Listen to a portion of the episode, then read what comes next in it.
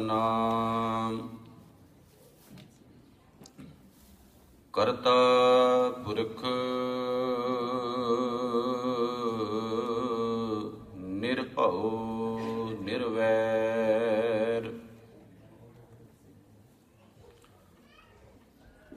ਅਕਾਲ ਮੂਰਤ ਅਜੂਨੀ ਸੈ ਭੰ ਗੁਰ ਪ੍ਰਸਾਦ।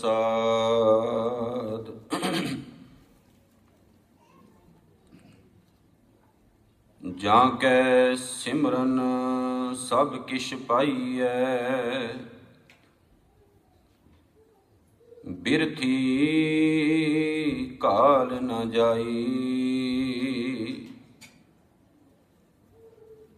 ਤਿਸ ਪ੍ਰਭ ਤਿਆਗ ਅਵਰ ਕਤ ਰਾਚੋ। ਜੋ ਸਭ ਮਹਿ ਰਹਿਆ ਸਮਾਈ। ਹਰ ਹਰ ਸਿਮਰੋ ਸੰਤ ਗੋਪਾਲਾ।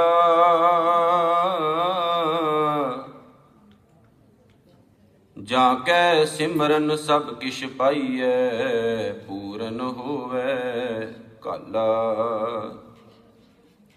ਕਬੀਰ ਸਤਗੁਰ ਸੂਰਮੇ ਬਾਇਆ ਬਾਣ ਜੋ ਏਕ।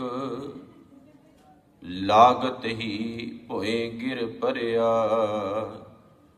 ਪਰਾ ਕਰੇ ਜੇ ਸ਼ੇਕ ਜੁਗੋ ਜੁਗ ਅਟਲ, ਚਵਰ ਸ਼ਤਰ ਤਖਤ ਦੇ ਮਾਲਕ।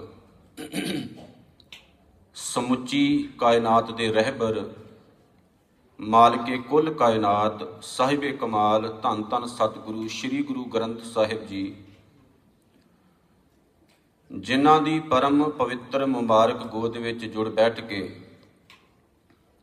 ਆਪ ਜੀ ਅੰਮ੍ਰਿਤ ਵੇਲੇ ਤੋਂ ਹਾਜ਼ਰੀਆਂ ਭਰ ਰਹੇ ਹੋ।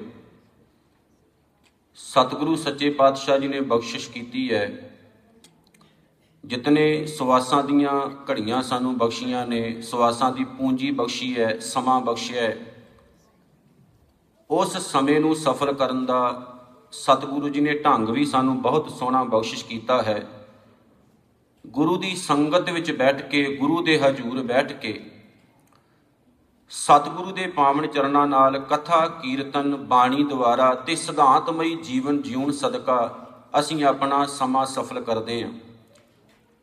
ਆਓ ਗੁਰੂ ਸਾਹਿਬ ਦੀ ਪਾਵਨ ਚਰਨ ਛੋਹ ਪ੍ਰਾਪਤ ਕਰੀਏ ਜੀ, ਦਾਸਰੇ ਦੀ ਤੇ ਆਪਣੀ ਹਾਜ਼ਰੀ ਲਵਾਓ ਗੱਜ ਵੱਜ ਕੇ ਜਿਤਨੇ ਵੀ ਬੈਠੇ ਹੋ, ਆਗੇ ਆਵਤ ਸਿੰਘ ਜੋ ਭਾਵੈ, ਵਾਹਿਗੁਰੂ ਜੀ ਕੀ ਫਤਿਹ ਬੁਲਾਵੇ। ਗੱਜ ਕੇ ਆਖਿਓ, ਵਾਹਿਗੁਰੂ ਜੀ ਕਾ ਖਾਲਸਾ, ਵਾਹਿਗੁਰੂ ਜੀ ਕੀ ਫਤਿਹ। ਜਾਂ ਕੇ ਸਿਮਰਨ ਸਭ ਕਿਛ ਪਾਈਐ, ਬਿਰਥੀ ਘਾਲ ਨਾ ਜਾਈ। ਧੰਨ ਸ਼੍ਰੀ ਗੁਰੂ ਅਰਜਨ ਦੇਵ ਮਹਾਰਾਜ, ਸੱਚੇ ਪਾਤਸ਼ਾਹ ਦੇ ਪਵਿੱਤਰ ਬੋਲ ਨੇ। ਜਿਸ ਵਾਹਿਗੁਰੂ ਦੇ ਸਿਮਰਨ ਕਰਨ ਨਾਲ, ਜਿਸ ਵਾਹਿਗੁਰੂ ਦੇ ਪਾਵਨ ਚਰਨਾਂ ਨਾਲ ਜੁੜਨ ਦੇ ਨਾਲ, ਦੁਨੀਆ ਭਰ ਦੀ ਕੀ ਆਤਮਿਕ ਭਰ ਦੀਆਂ ਹਰੇਕ ਸਮੱਸਿਆਵਾਂ ਦੂਰ ਹੁੰਦੀਆਂ ਨੇ ਤੇ ਸਾਡੀ ਹੈਸੀਅਤ ਤੋਂ ਵੱਧ ਕੇ ਵਾਹਿਗੁਰੂ ਸਾਨੂੰ ਦਿੰਦਾ ਵੀ ਹੈ। ਤੇ ਗੁਰੂ ਅਰਜਨ ਦੇਵ ਸੱਚੇ ਪਾਤਸ਼ਾਹ ਮਹਾਰਾਜ ਕਹਿੰਦੇ, ਮੇਰਾ ਤੁਹਾਡੇ ਨਾਲ ਵਾਅਦਾ ਰਿਹਾ ਬਿਰਥੀ ਘਾਲ ਨਾ ਜਾਈ। ਘਾਲਣਾ ਕਦੇ ਵਿਅਰਥ ਨਹੀਂ ਜਾਏਗੀ, ਤੁਹਾਡੀ ਕੀਤੀ ਹੋਈ ਮਿਹਨਤ ਕਦੇ ਵਿਅਰਥ ਨਹੀਂ ਜਾਏਗੀ। ਹਾਂ, ਇੱਕ ਵਾਰ ਤੁਸੀਂ ਮਿਹਨਤ ਕਰੋ ਤਾਂ ਸਹੀ। ਜੇ ਤੁਸੀਂ ਮਿਹਨਤ ਕਰੋਗੇ, ਵਾਹਿਗੁਰੂ ਦੇ ਘਰ ਵੱਲ ਨੂੰ ਤੁਰੋਗੇ, ਤੇ ਤੁਹਾਡੀ ਮਿਹਨਤ ਕਦੇ ਨਸਫਲ ਨਹੀਂ ਹੋਏਗੀ, ਸਫਲ ਹੋ ਜਾਵੇਗੀ। ਜਾਂ ਕੇ ਸਿਮਰਨ ਸਭ ਕਿਛ ਪਾਈਐ, ਬਿਰਥੀ ਘਾਲ ਨਾ ਜਾਈ। ਇੱਕ ਕਮਾਲ ਦੀ ਗੱਲ ਅੱਗੇ ਸਤਿਗੁਰੂ ਨੇ ਇਹ ਵੀ ਕੀਤੀ, ਤਿਸ ਪ੍ਰਭ ਤਿਆਗ ਅਵਰ ਕਤ ਰਚੋ। ਐਸੇ ਵਾਹਿਗੁਰੂ ਨੂੰ ਛੱਡ ਕੇ, ਕੈਸੇ ਵਾਹਿਗੁਰੂ ਨੂੰ ਜਿਨੇ ਸਾਨੂੰ ਸੋਹਣਾ ਸਰੀਰ ਦਿੱਤਾ, ਸਾਨੂੰ ਜੀਵਨ ਦੇ ਸਾਰੇ ਸੁੱਖ ਦਿੱਤੇ ਹਰ ਇੱਕ ਚੀਜ਼ ਉਹ ਦਿੱਤੀ ਜਿਸ ਚੀਜ਼ ਦੀ ਸਾਨੂੰ ਜ਼ਰੂਰਤ ਹੈ। ਤੇ ਸਾਡੀ ਜ਼ਰੂਰਤ ਹਰ ਵਕਤ ਵਾਹਿਗੁਰੂ ਪੂਰੀ ਕਰਦਾ ਹੈ। ਤਿਸ ਪ੍ਰਭ ਤਿਆਗ ਉਸ ਵਾਹਿਗੁਰੂ ਨੂੰ ਛੱਡ ਕੇ ਅਵਰ ਕਤ ਰਾਚੋ ਹੋਰਨਾਂ ਦੇ ਪਿੱਛੇ ਕਿਉਂ ਤੁਰੇ ਫਿਰਦੇ ਹੋ? ਜੋ ਸਭ ਮੈਂ ਰਹਿਆ ਸਮਾਈ, ਜਿਹੜਾ ਵਾਹਿਗੁਰੂ ਕਣ ਕਣ ਦੇ ਵਿੱਚ ਰਮਿਆ ਹਰ ਇੱਕ ਜਗ੍ਹਾ ਤੇ ਸਮਾਇਆ ਤੇ ਤਾਕੀਦ ਕੀਤੀ, ਹਰ ਹਰ ਸਿਮਰੋ ਸੰਤ ਗੋਪਾਲਾ। ਗੋਪਾਲਾ ਦਾ ਮਤਲਬ ਹੁੰਦਾ ਹੈ ਪਾਲਣ ਵਾਲਾ ਵਾਹਿਗੁਰੂ ਅਕਾਲ ਪੁਰਖ। ਵੈਸੇ ਇਹ ਨਾਮ ਹਿੰਦੂ ਧਰਮ ਦੇ ਵਿੱਚ ਇੱਕ ਦੇਵਤੇ ਦੇ ਨਾਮ ਵੀ ਜੋੜਿਆ ਜਾਂਦਾ ਹੈ। ਪਰ ਗੁਰਮਤ ਨੇ ਵਾਹਿਗੁਰੂ ਅਕਾਲ ਪੁਰਖ ਨੂੰ, ਪ੍ਰਭੂ ਪਰਮਾਤਮਾ ਨੂੰ ਗੋਪਾਲ ਆਖਿਆ ਜੀ ਜਿਹੜਾ ਜ਼ਿੰਦਗੀਆਂ ਦਿੰਦਾ ਹੈ, ਮੌਤ ਵੀ ਦਿੰਦਾ ਹੈ, ਪਾਲਦਾ ਹੈ ਵਿਨਾਸ਼ ਦਾ ਵੀ ਹੈ। ਹਰ ਹਰ ਸਿਮਰੋ ਸੰਤ ਗੋਪਾਲਾ, ਉਸ ਵਾਹਿਗੁਰੂ ਦਾ ਸਿਮਰਨ ਕਰ, ਹੈ ਪਿਆਰਿਓ, ਉਸ ਵਾਹਿਗੁਰੂ ਦੇ ਪਾਵਨ ਚਰਨਾਂ ਨਾਲ ਜੁੜ ਕੇ ਰਹੋ।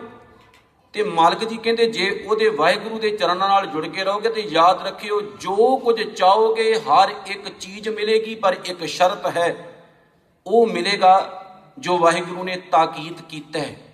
ਕਈ ਵਾਰ ਸਾਡੀਆਂ ਮੰਗਾਂ ਗਲਤ ਵੀ ਹੋ ਜਾਂਦੀਆਂ ਨੇ, ਕਿਉਂਕਿ ਇਹ ਤਾਂ ਜ਼ਰੂਰੀ ਨਹੀਂ ਵੀ ਜੋ ਅਸੀਂ ਮੰਗਦੇ ਹਾਂ, ਉਹ ਮਿਲਣਾ ਹੀ ਮਿਲਣਾ ਹੈ। ਇਹ ਗੱਲ ਪੱਕੀ ਚੇਤੇ ਰੱਖਿਓ। ਅਸੀਂ ਬੱਚੇ ਆ ਬੱਚੇ ਦੇ ਕੋਲ 100 ਵਾਰ ਗਲਤੀਆਂ ਹੁੰਦੀਆਂ ਨੇ। ਭਾਈ ਗੁਰਦਾਸ ਸਾਹਿਬ ਨੇ ਬੜੀਆਂ ਸੋਹਣੀਆਂ ਐਗਜ਼ਾਮਪਲਾਂ ਦਿੱਤੀਆਂ ਨੇ।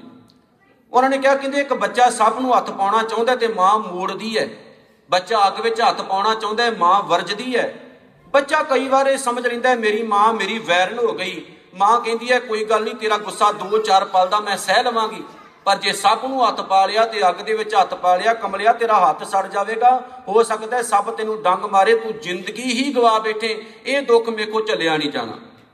ਗੁਰੂ ਦਾ ਸੁਭਾਅ ਵੀ ਐਸਾ ਕਿਉਂਕਿ ਸਤਿਗੁਰੂ ਮਾਂ ਬਾਪ ਹੈ ਸਾਡਾ। ਸਤਿਗੁਰੂ ਨੂੰ ਪਤਾ ਹੈ ਸਾਨੂੰ ਕਿਹੜੀ ਚੀਜ਼ ਦੀ ਜ਼ਰੂਰਤ ਹੈ ਤੇ ਕਿਹੜੀ ਦੀ ਨਹੀਂ। ਕਈ ਵਾਰ ਅਸੀਂ ਰੁੱਸ ਵੀ ਬੈਨੇ ਆ ਵੀ ਵਾਹਿਗੁਰੂ ਦੇ ਕੋਲੋਂ ਅਸੀਂ ਫਲਾਣਾ ਫਲਾਣਾ ਚੀਜ਼ ਮੰਗੀ ਸੀ, ਫਲਾਣੇ ਫਲਾਣੇ ਟਾਈਮ ਮੰਗਿਆ ਸੀ, ਮਿਲਿਆ ਨਹੀਂ ਸਾਨੂੰ। ਪਰ ਜਿਹੜੇ ਮਾਲਕ ਦੇ ਪਾਵਨ ਚਰਨਾਂ ਵਿੱਚ ਧਿਆਨ ਜੋੜਦੇ ਨੇ, ਜਿਨ੍ਹਾਂ ਨੇ ਵਾਹਿਗੁਰੂ ਦੇ ਚਰਨਾਂ ਵਿੱਚ ਆਪਣਾ ਧਿਆਨ ਰੱਖਿਆ ਸੁਰਤ ਰੱਖੀ ਹੈ ਉਹਨਾਂ ਦਾ ਕਿਤੇ ਅਸੀਂ ਜੀਵਨ ਜਦੋਂ ਪੜ੍ਹ ਕੇ ਵੇਖਦੇ ਹਾਂ, ਜ਼ਿੰਦਗੀ ਦੇ ਵਿੱਚ ਸੁੱਖ ਆਏ ਤਾਂ ਉਹਨਾਂ ਨੇ ਸ਼ੁਕਰਾਨਾ ਕੀਤਾ। ਜ਼ਿੰਦਗੀ ਵਿੱਚ ਦੁੱਖ ਆਏ ਤਾਂ ਉਹਨਾਂ ਨੇ ਸ਼ੁਕਰਾਨਾ ਕੀਤਾ ਤੇ ਕੌਮ ਵਾਸਤੇ ਜਿਉਂਦੇ ਰਹੇ ਤੇ ਕੌਮ ਵਾਸਤੇ ਮਰ ਗਏ। ਜਦੋਂ ਇਹੋ ਜਿਹੇ ਸੂਰਬੀਰਾਂ ਦਾ ਨਾਮ ਪੜੀਦਾ ਤੇ ਉਹਨਾਂ ਵਿੱਚੋਂ ਇੱਕ ਸਿੱਖ ਦਾ ਨਾਮ ਬੜੇ ਫਖਰ ਨਾਲ ਇਤਿਹਾਸ ਨੇ ਲਿਖਿਆ ਹੈ। ਸ਼ਾਇਦ ਤੁਹਾਨੂੰ ਯਾਦ ਹੋਵੇ, ਪਿਛਲੀ ਵਾਰੀ ਵੀ ਬੇਨਤੀ ਕੀਤੀ ਸੀ, ਉਸ ਸਿੱਖ ਦੇ ਬਾਰੇ ਮੈਂ ਆਪਦੇ ਚਰਨਾਂ 'ਚ ਬਾਤ ਰੱਖਣੀ ਚਾਹੁੰਦਾ ਇਤਿਹਾਸ ਦੇ ਬੜੇ ਨਾਮਵਰ ਸੂਰਮੇ ਹੋਏ ਨੇ। ਉਹਨਾਂ ਨਾਮਵਰ ਸੂਰਮਿਆਂ ਦੇ ਵਿੱਚੋਂ ਇੱਕ ਸੂਰਮੇ ਦਾ ਨਾਮ ਇਤਿਹਾਸ ਨੇ ਸਰਦਾਰ ਹਰੀ ਸਿੰਘ ਨਲਵਾ ਰੱਖਿਆ, ਜਦੋਂ ਜ਼ੁਬਾਨ ਦੇ ਉੱਤੇ ਇਸ ਸਿੱਖ ਦਾ ਨਾਮ ਆਉਂਦਾ ਤੇ ਫਖਰ ਦੇ ਨਾਲ ਸਿਰ ਉੱਚਾ ਹੋ ਜਾਂਦਾ। ਕਿਉਂਕਿ ਨਾਮ ਹੁੰਦੇ ਨੇ ਨਾ। ਕਈ ਵਾਰ ਐਸੇ ਲੋਕਾਂ ਦੇ ਵੀ ਨਾਮ ਆਉਂਦੇ ਨੇ ਜਿਨ੍ਹਾਂ ਦੇ ਨਾਮ ਸੁਣ ਕੇ ਸਿਰ ਨੀਵਾ ਹੋ ਜਾਂਦਾ ਹੈ ਤੇ ਕਈ ਵਾਰ ਇਹੋ ਜਿਹੇ ਸੂਰਮਿਆਂ ਦੇ ਨਾਮ ਆਉਂਦੇ ਨੇ, ਫਖਰ ਨਾਲ ਉੱਚਾ ਹੋ ਜਾਂਦਾ ਹੈ। ਸਰਦਾਰ ਹਰੀ ਸਿੰਘ ਨਲੂਏ ਦੇ ਜੀਵਨ ਬਾਰੇ ਕੁਝ ਕਹਿਣ ਤੋਂ ਪਹਿਲਾਂ ਮੈਂ ਉਹਦੀ ਸ਼ਖਸੀਅਤ ਬਾਰੇ ਆਪਦੇ ਚਰਨਾਂ 'ਚ ਕੁਝ ਗੱਲਾਂ ਰੱਖਣੀਆਂ ਚਾਹੁੰਦਾ ਉਹਨਾਂ ਦੀਆਂ ਸ਼ਖਸੀਅਤਾਂ ਦੇ ਨਾਲ ਕਿਉਂਕਿ ਟਾਈਮ ਥੋੜਾ ਹੈ ਇਸ ਕਰਕੇ ਗੱਲਾਂ ਬਹੁਤ ਜ਼ਿਆਦੀਆਂ ਨੇ ਤੇ ਉਨੀਆਂ ਕੁ ਕਰਾਂਗਾ ਜਿੰਨੀਆਂ ਕੁ ਤੁਹਾਡੇ ਪੱਲੇ ਪੈ ਸਕਣ ਤੇ ਸਤਿਗੁਰੂ ਮਹਾਰਾਜ ਕਿਰਪਾ ਕਰਨ ਮੇਰੇ ਕੋ ਵੀ ਯੋਗ ਬਾਤਾਂ ਉਸ ਸੂਰਮੇ ਦੀਆਂ ਅਖਵਾ ਲੈਣ। ਸਰਦਾਰ ਹਰੀ ਸਿੰਘ ਨਲੂਏ ਦੇ ਕੈਰੈਕਟਰ ਬਾਰੇ ਸਿੱਖ ਇਤਿਹਾਸ ਨੇ ਇੱਕ ਬੜੀ ਕਮਾਲ ਦੀ ਘਟਨਾ ਲਿਖੀ। ਮੈਂ ਖੋਜ ਕਰਕੇ ਉਸ ਬੀਬੀ ਦਾ ਨਾਮ ਪੜ੍ਹਿਆ ਕਿਉਂਕਿ ਅੱਜ ਤੱਕ ਮੈਨੂੰ ਵੀ ਪਹਿਲਾਂ ਉਸ ਦਾ ਨਾਮ ਨਹੀਂ ਸੀ ਯਾਦ। ਸਤਿਗੁਰ ਦੀ ਕਿਰਪਾ ਹੋਈ ਵਿਚਾਰ ਕਰਨੀ ਸੀ। ਇੱਕ ਹਫ਼ਤਾ ਲਗਾਤਾਰ ਮੈਂ ਕਮ ਸੇ ਕਮ 20 25 ਕਿਤਾਬਾਂ ਪੜ੍ਹੀਆਂ ਨੇ। ਉਹਦਾ ਜੀਵਨ ਤੁਹਾਡੇ ਸਾਹਮਣੇ ਪੇਸ਼ ਰੱਖਣ ਵਾਸਤੇ, ਕਰਨ ਵਾਸਤੇ। ਇਤਿਹਾਸਕਾਰ ਨੇ ਇੱਕ ਪਠਾਣੀ ਦਾ ਜ਼ਿਕਰ ਕੀਤਾ ਹੈ ਤੇ ਇੱਕ ਇਤਿਹਾਸਕਾਰ ਇਹ ਵੀ ਜ਼ਿਕਰ ਕਰਦਾ ਹੈ ਕਿ ਸਰਦਾਰ ਹਰੀ ਸਿੰਘ ਨਲੂਏ ਨੇ ਉਸ ਪਠਾਨ ਦਾ ਸਿਰ ਕਲਮ ਕੀਤਾ ਸੀ। ਉਹਦੀ ਜਿਹੜੀ ਭੈਣ ਸੀ ਉਹਦੇ ਮਨ ਵਿੱਚ ਇੱਕ ਵਿਚਾਰ ਆ ਗਈ ਵੀ ਸਿੱਖ ਉੱਚੇ ਸੁੱਚੇ ਕੈਰੈਕਟਰ ਦੇ ਮਾਲਕ ਹੁੰਦੇ ਨੇ। ਤੇ ਲੇਕਿਨ ਇਹ ਜਿਹੜਾ ਜਰਨੈਲ ਹੈ ਸਰਦਾਰ ਹਰੀ ਸਿੰਘ ਨਲੂਆ, ਜਿਸ ਜਰਨੈਲ ਦੇ ਨਾਮ ਤੋਂ ਪਠਾਨੀਆਂ ਤੇ ਪਠਾਨ ਕੰਮਦੇ ਸੀ, ਇਥੋਂ ਤੱਕ ਮੈਦਾਨੇ ਜੰਗ ਵਿੱਚ ਜਦੋਂ ਕਿਤੇ ਆ ਜਾਂਦਾ ਸੀ ਤੇ ਅਫਗਾਨ ਕਹਿੰਦੇ ਸੀ, ਹਰੀਆ ਰਾਗ ਲੈ, ਹਰੀਆ ਰਾਗ ਲੈ, ਭੱਜ ਜਾਓ ਭੱਜ ਜਾਓ। ਹਰੀ ਸਿੰਘ ਨਲੂਆ ਆ ਗਿਆ ਜੀ। ਇਹੋ ਜਿਹਾ ਸੂਰਬੀਰ, ਇਹੋ ਜਿਹਾ ਯੋਧਾ ਸੀ। ਕਹਿੰਦੇ ਉਹਦੀ ਭੈਣ ਨੇ ਮਨ ਵਿੱਚ ਵਿਚਾਰ ਬਣਾ ਲਿਆ, ਮੈਂ ਇਹਦਾ ਕੈਰੈਕਟਰ ਸੁੱਟਾਂਗੀ। ਮੈਂ ਇਹਦਾ ਕੈਰੈਕਟਰ ਡੇਗਾਂਗੀ ਉਸ ਔਰਤ ਦਾ ਨਾਮ ਇਤਿਹਾਸਕਾਰ ਨੇ ਬਾਨੋ ਲਿਖਿਆ ਹੈ ਤੇ ਬੀਬੀ ਬਾਨੋ ਕਰਕੇ ਇਤਿਹਾਸ ਵਿੱਚ ਨਾਮ ਆਇਆ। ਖੈਰ, ਕੁਝ ਵਿਦਵਾਨਾਂ ਨੇ ਉਹਦਾ ਨਾਮ ਲਿਖਿਆ, ਸਾਰਿਆਂ ਨੇ ਕੇਵਲ ਘਟਨਾ ਲਿਖੀ ਹੈ, ਨਾਮ ਨਹੀਂ। ਕਹਿੰਦੇ ਬੀਬੀ ਬਾਨੋ ਇਹ ਸੋਚ ਕੇ ਮਨ ਵਿੱਚ ਆਈ, ਸਰਦਾਰ ਹਰੀ ਸਿੰਘ ਨਲੂਆ, ਉਹਨਾਂ ਦਿਨਾਂ ਵਿੱਚ ਜਮਰਾਓ ਦੇ ਕਿਲੇ ਵੱਲ ਸਨ। ਇਹਨੇ ਸਿਪਾਹੀਆਂ ਦੇ ਕੋਲ ਆਗਿਆ ਮੰਗੀ, ਮੈਂ ਤੁਹਾਡੇ ਜਰਨੈਲ ਨੂੰ ਮਿਲਣਾ ਚਾਹੁੰਦੀ ਹਾਂ। ਸਰਦਾਰ ਹਰੀ ਸਿੰਘ ਨਲੂਏ ਦੇ ਕੋਲ ਇਸ ਬੀਬੀ ਨੇ ਪਹੁੰਚ ਕੀਤੀ ਮੈਂ ਕਿ ਤੁਹਾਨੂੰ ਬੇਨਤੀ ਕਰਨੀ ਚਾਹੁੰਦਾ ਅੱਜ ਦੇ ਹਾਲਾਤ ਨਾ ਦੇਖਿਓ, ਕੀ ਨੇ? ਮੈਂ ਪੁਰਾਣੇ ਹਾਲਾਤ ਦੇ ਬਾਰੇ ਤੁਹਾਨੂੰ ਇਹ ਪੱਕੇ ਤੌਰ ਤੇ ਕਹਿ ਸਕਦਾ ਕੋਈ ਸਿੱਖ ਕਾਮੀ ਨਹੀਂ ਸੀ, ਕਰੋਧੀ ਨਹੀਂ ਸੀ, ਵਕਾਰੀ ਨਹੀਂ ਸੀ, ਵਿਭਚਾਰੀ ਨਹੀਂ ਸੀ, ਚੋਰ ਨਹੀਂ ਸੀ, ਡਾਕੂ ਨਹੀਂ ਸੀ, ਲੁਟੇਰਾ ਨਹੀਂ ਸੀ, ਪਾਪੀ ਨਹੀਂ ਸੀ। ਸਿੱਖਾਂ ਦਾ ਜੀਵਨ ਬੜਾ ਉੱਚਾ ਸੁੱਚਾ ਸੀ। ਸਰਦਾਰ ਹਰੀ ਸਿੰਘ ਨਲੂਏ ਦੇ ਕੋਲ ਕਹਿੰਦੇ, ਬੀਬੀ, ਆ ਪਹੁੰਚੀ। ਸਰਦਾਰ ਸਾਹਿਬ ਤੰਬੂ ਦੇ ਵਿੱਚ ਸਨ, ਜੋ ਇਤਿਹਾਸ ਨੇ ਜ਼ਿਕਰ ਕੀਤਾ। ਪਹਿਰੇਦਾਰ ਨੇ ਆਖਿਆ, ਸਰਦਾਰ ਸਾਹਿਬ ਨਲੂਆ ਜੀ, ਇੱਕ ਬੀਬੀ ਪਠਾਣੀ ਤੁਹਾਨੂੰ ਮਿਲਣਾ ਚਾਹੁੰਦੀ ਹੈ। ਸਰਦਾਰ ਹਰੀ ਸਿੰਘ ਨਲੂਏ ਨੇ ਕਿਹਾ, ਭੇਜ ਦਿਓ ਕਹਿੰਦੇ ਜਦੋਂ ਬੀਬੀ ਅੰਦਰ ਆਈ, ਸਰਦਾਰ ਸਾਹਿਬ ਨੇ ਕਿਹਾ, ਦੱਸ ਬੀਬੀ, ਕੀ ਕਹਿਣਾ ਚਾਹੁੰਦੀ ਹੈ? ਕਿਉਂ ਮੁਲਾਕਾਤ ਕਰਨੀ ਚਾਹੁੰਦੀ ਸੀ? ਉਹਨੇ ਕਿਹਾ, ਸਰਦਾਰ ਸਾਹਿਬ, ਮੇਰੀ ਮਨ ਦੇ ਵਿੱਚ ਇੱਕ ਚਾਹਨਾ ਹੈ ਤੇ ਚਾਹਨਾ ਉਹਨੇ ਪੇਸ਼ ਵੀ ਬੜੇ ਢੰਗ ਨਾਲ ਕੀਤੀ। ਮੈਂ ਚਾਹੁੰਦੀ ਆ ਮੇਰੀ ਕੁੱਖ ਦੇ ਵਿੱਚੋਂ ਤੁਹਾਡੇ ਵਰਗਾ ਸ਼ੇਰ ਪੈਦਾ ਹੋਵੇ। ਉਹਨ ਸਰਦਾਰ ਹਰੀ ਸਿੰਘ ਨਲੂਆ ਕੋਈ ਮਾੜੀ ਮੋਟੀ ਗੱਲ ਨਹੀਂ ਸੀ। ਬੜਾ ਨਾਮੀ ਯੋਧਾ ਸੀ। ਤੇ ਅੱਖ ਫਰਕਣ ਦੇ ਟਾਈਮ ਦੇ ਵਿੱਚ ਹਰ ਇੱਕ ਇਨਸਾਨ ਦੇ ਹਾਲਾਤ ਜਾਣ ਲੈਂਦਾ ਸੀ। ਔਰ ਮੈਂ ਬੜਾ ਹੈਰਾਨ ਹੋਇਆ, ਇੱਕ ਅੰਗਰੇਜ਼ ਨੇ ਇਹ ਗੱਲ ਲਿਖੀ, ਹੂਗਲ ਉਹਦਾ ਨਾਮ ਹੈ। ਉਹਨੇ ਕਿਹਾ, ਕਹਿੰਦਾ, ਸਰਦਾਰ ਹਰੀ ਸਿੰਘ ਨਲੂਏ ਦੇ ਟਾਈਮ ਸਿੱਖਾਂ ਦੇ ਵਿੱਚੋਂ ਸਭ ਤੋਂ ਵੱਡ, ਵੱਧ ਸਿਰ ਕੱਢ ਜਰਨੈਲ ਤਾਂ ਸੀ ਸਰਦਾਰ ਹਰੀ ਸਿੰਘ ਨਲੂਆ। ਕਹਿੰਦੇ, ਕਾਬਲੀਅਤ ਇਹਦੀ ਇੰਨੀ ਜ਼ਿਆਦਾ ਸੀ ਕਿ ਕਹਿੰਦਾ, ਇੱਕ ਵਾਰੀ ਮੇਰਾ ਇਹਦੇ ਨਾਲ ਮਲਾਪ ਹੋਇਆ, ਇਹਨੇ ਬਰਤਾਨੀਆ ਰਾਜ ਦੀਆਂ ਜੜਾਂ ਫੋਲ ਦਿੱਤੀਆਂ। ਈਸਟ ਇੰਡੀਆ ਕੰਪਨੀ ਦੇ ਅੰਦਰਲੇ ਹਾਲਾਤ ਵੀ ਸਾਡੇ ਸਾਹਮਣੇ ਰੱਖ ਦਿੱਤੇ। ਤੇ ਆਮ ਕਰਕੇ ਸਰਦਾਰ ਹਰੀ ਸਿੰਘ ਨਲੂਆ ਸਪਸ਼ਟ ਤੌਰ ਤੇ ਅੰਗਰੇਜ਼ਾਂ ਨੂੰ ਕਿਹਾ ਕਰਦਾ ਸੀ, ਜਿੰਨਾ ਤੁਹਾਡਾ ਰੰਗ ਉਤੋਂ ਚਿੱਟਾ ਹੈ ਉਹਨੇ ਤੁਸੀਂ ਦਿਲ ਦੇ ਅੰਦਰੋਂ ਕਾਲੇ ਹੋ। ਉਹ ਕਹਿੰਦੇ, ਇੰਨੀ ਕਾਬਲੀਅਤ ਰੱਖਦਾ ਸੀ, ਸਾਡੇ ਹਾਲਾਤ ਕਿਸੇ ਬੰਦੇ ਨੂੰ ਨਹੀਂ ਸੀ ਪਤੇ, ਸਰਦਾਰ ਹਰੀ ਸਿੰਘ ਨਲੂਆ ਜਾਣਦਾ ਸੀ। ਉਸ ਬੀਬੀ ਨੇ ਕਿਹਾ, ਮੈਂ ਚਾਹੁੰਨੀ ਆ ਮੇਰੀ ਕੁੱਖ ਦੇ ਵਿੱਚੋਂ ਤੇਰੇ ਵਰਗਾ ਸ਼ੇਰ ਪੈਦਾ ਹੋਵੇ, ਸਰਦਾਰ ਹਰੀ ਸਿੰਘ ਨਲੂਆ ਜੀ ਭਾਂਪ ਗਏ।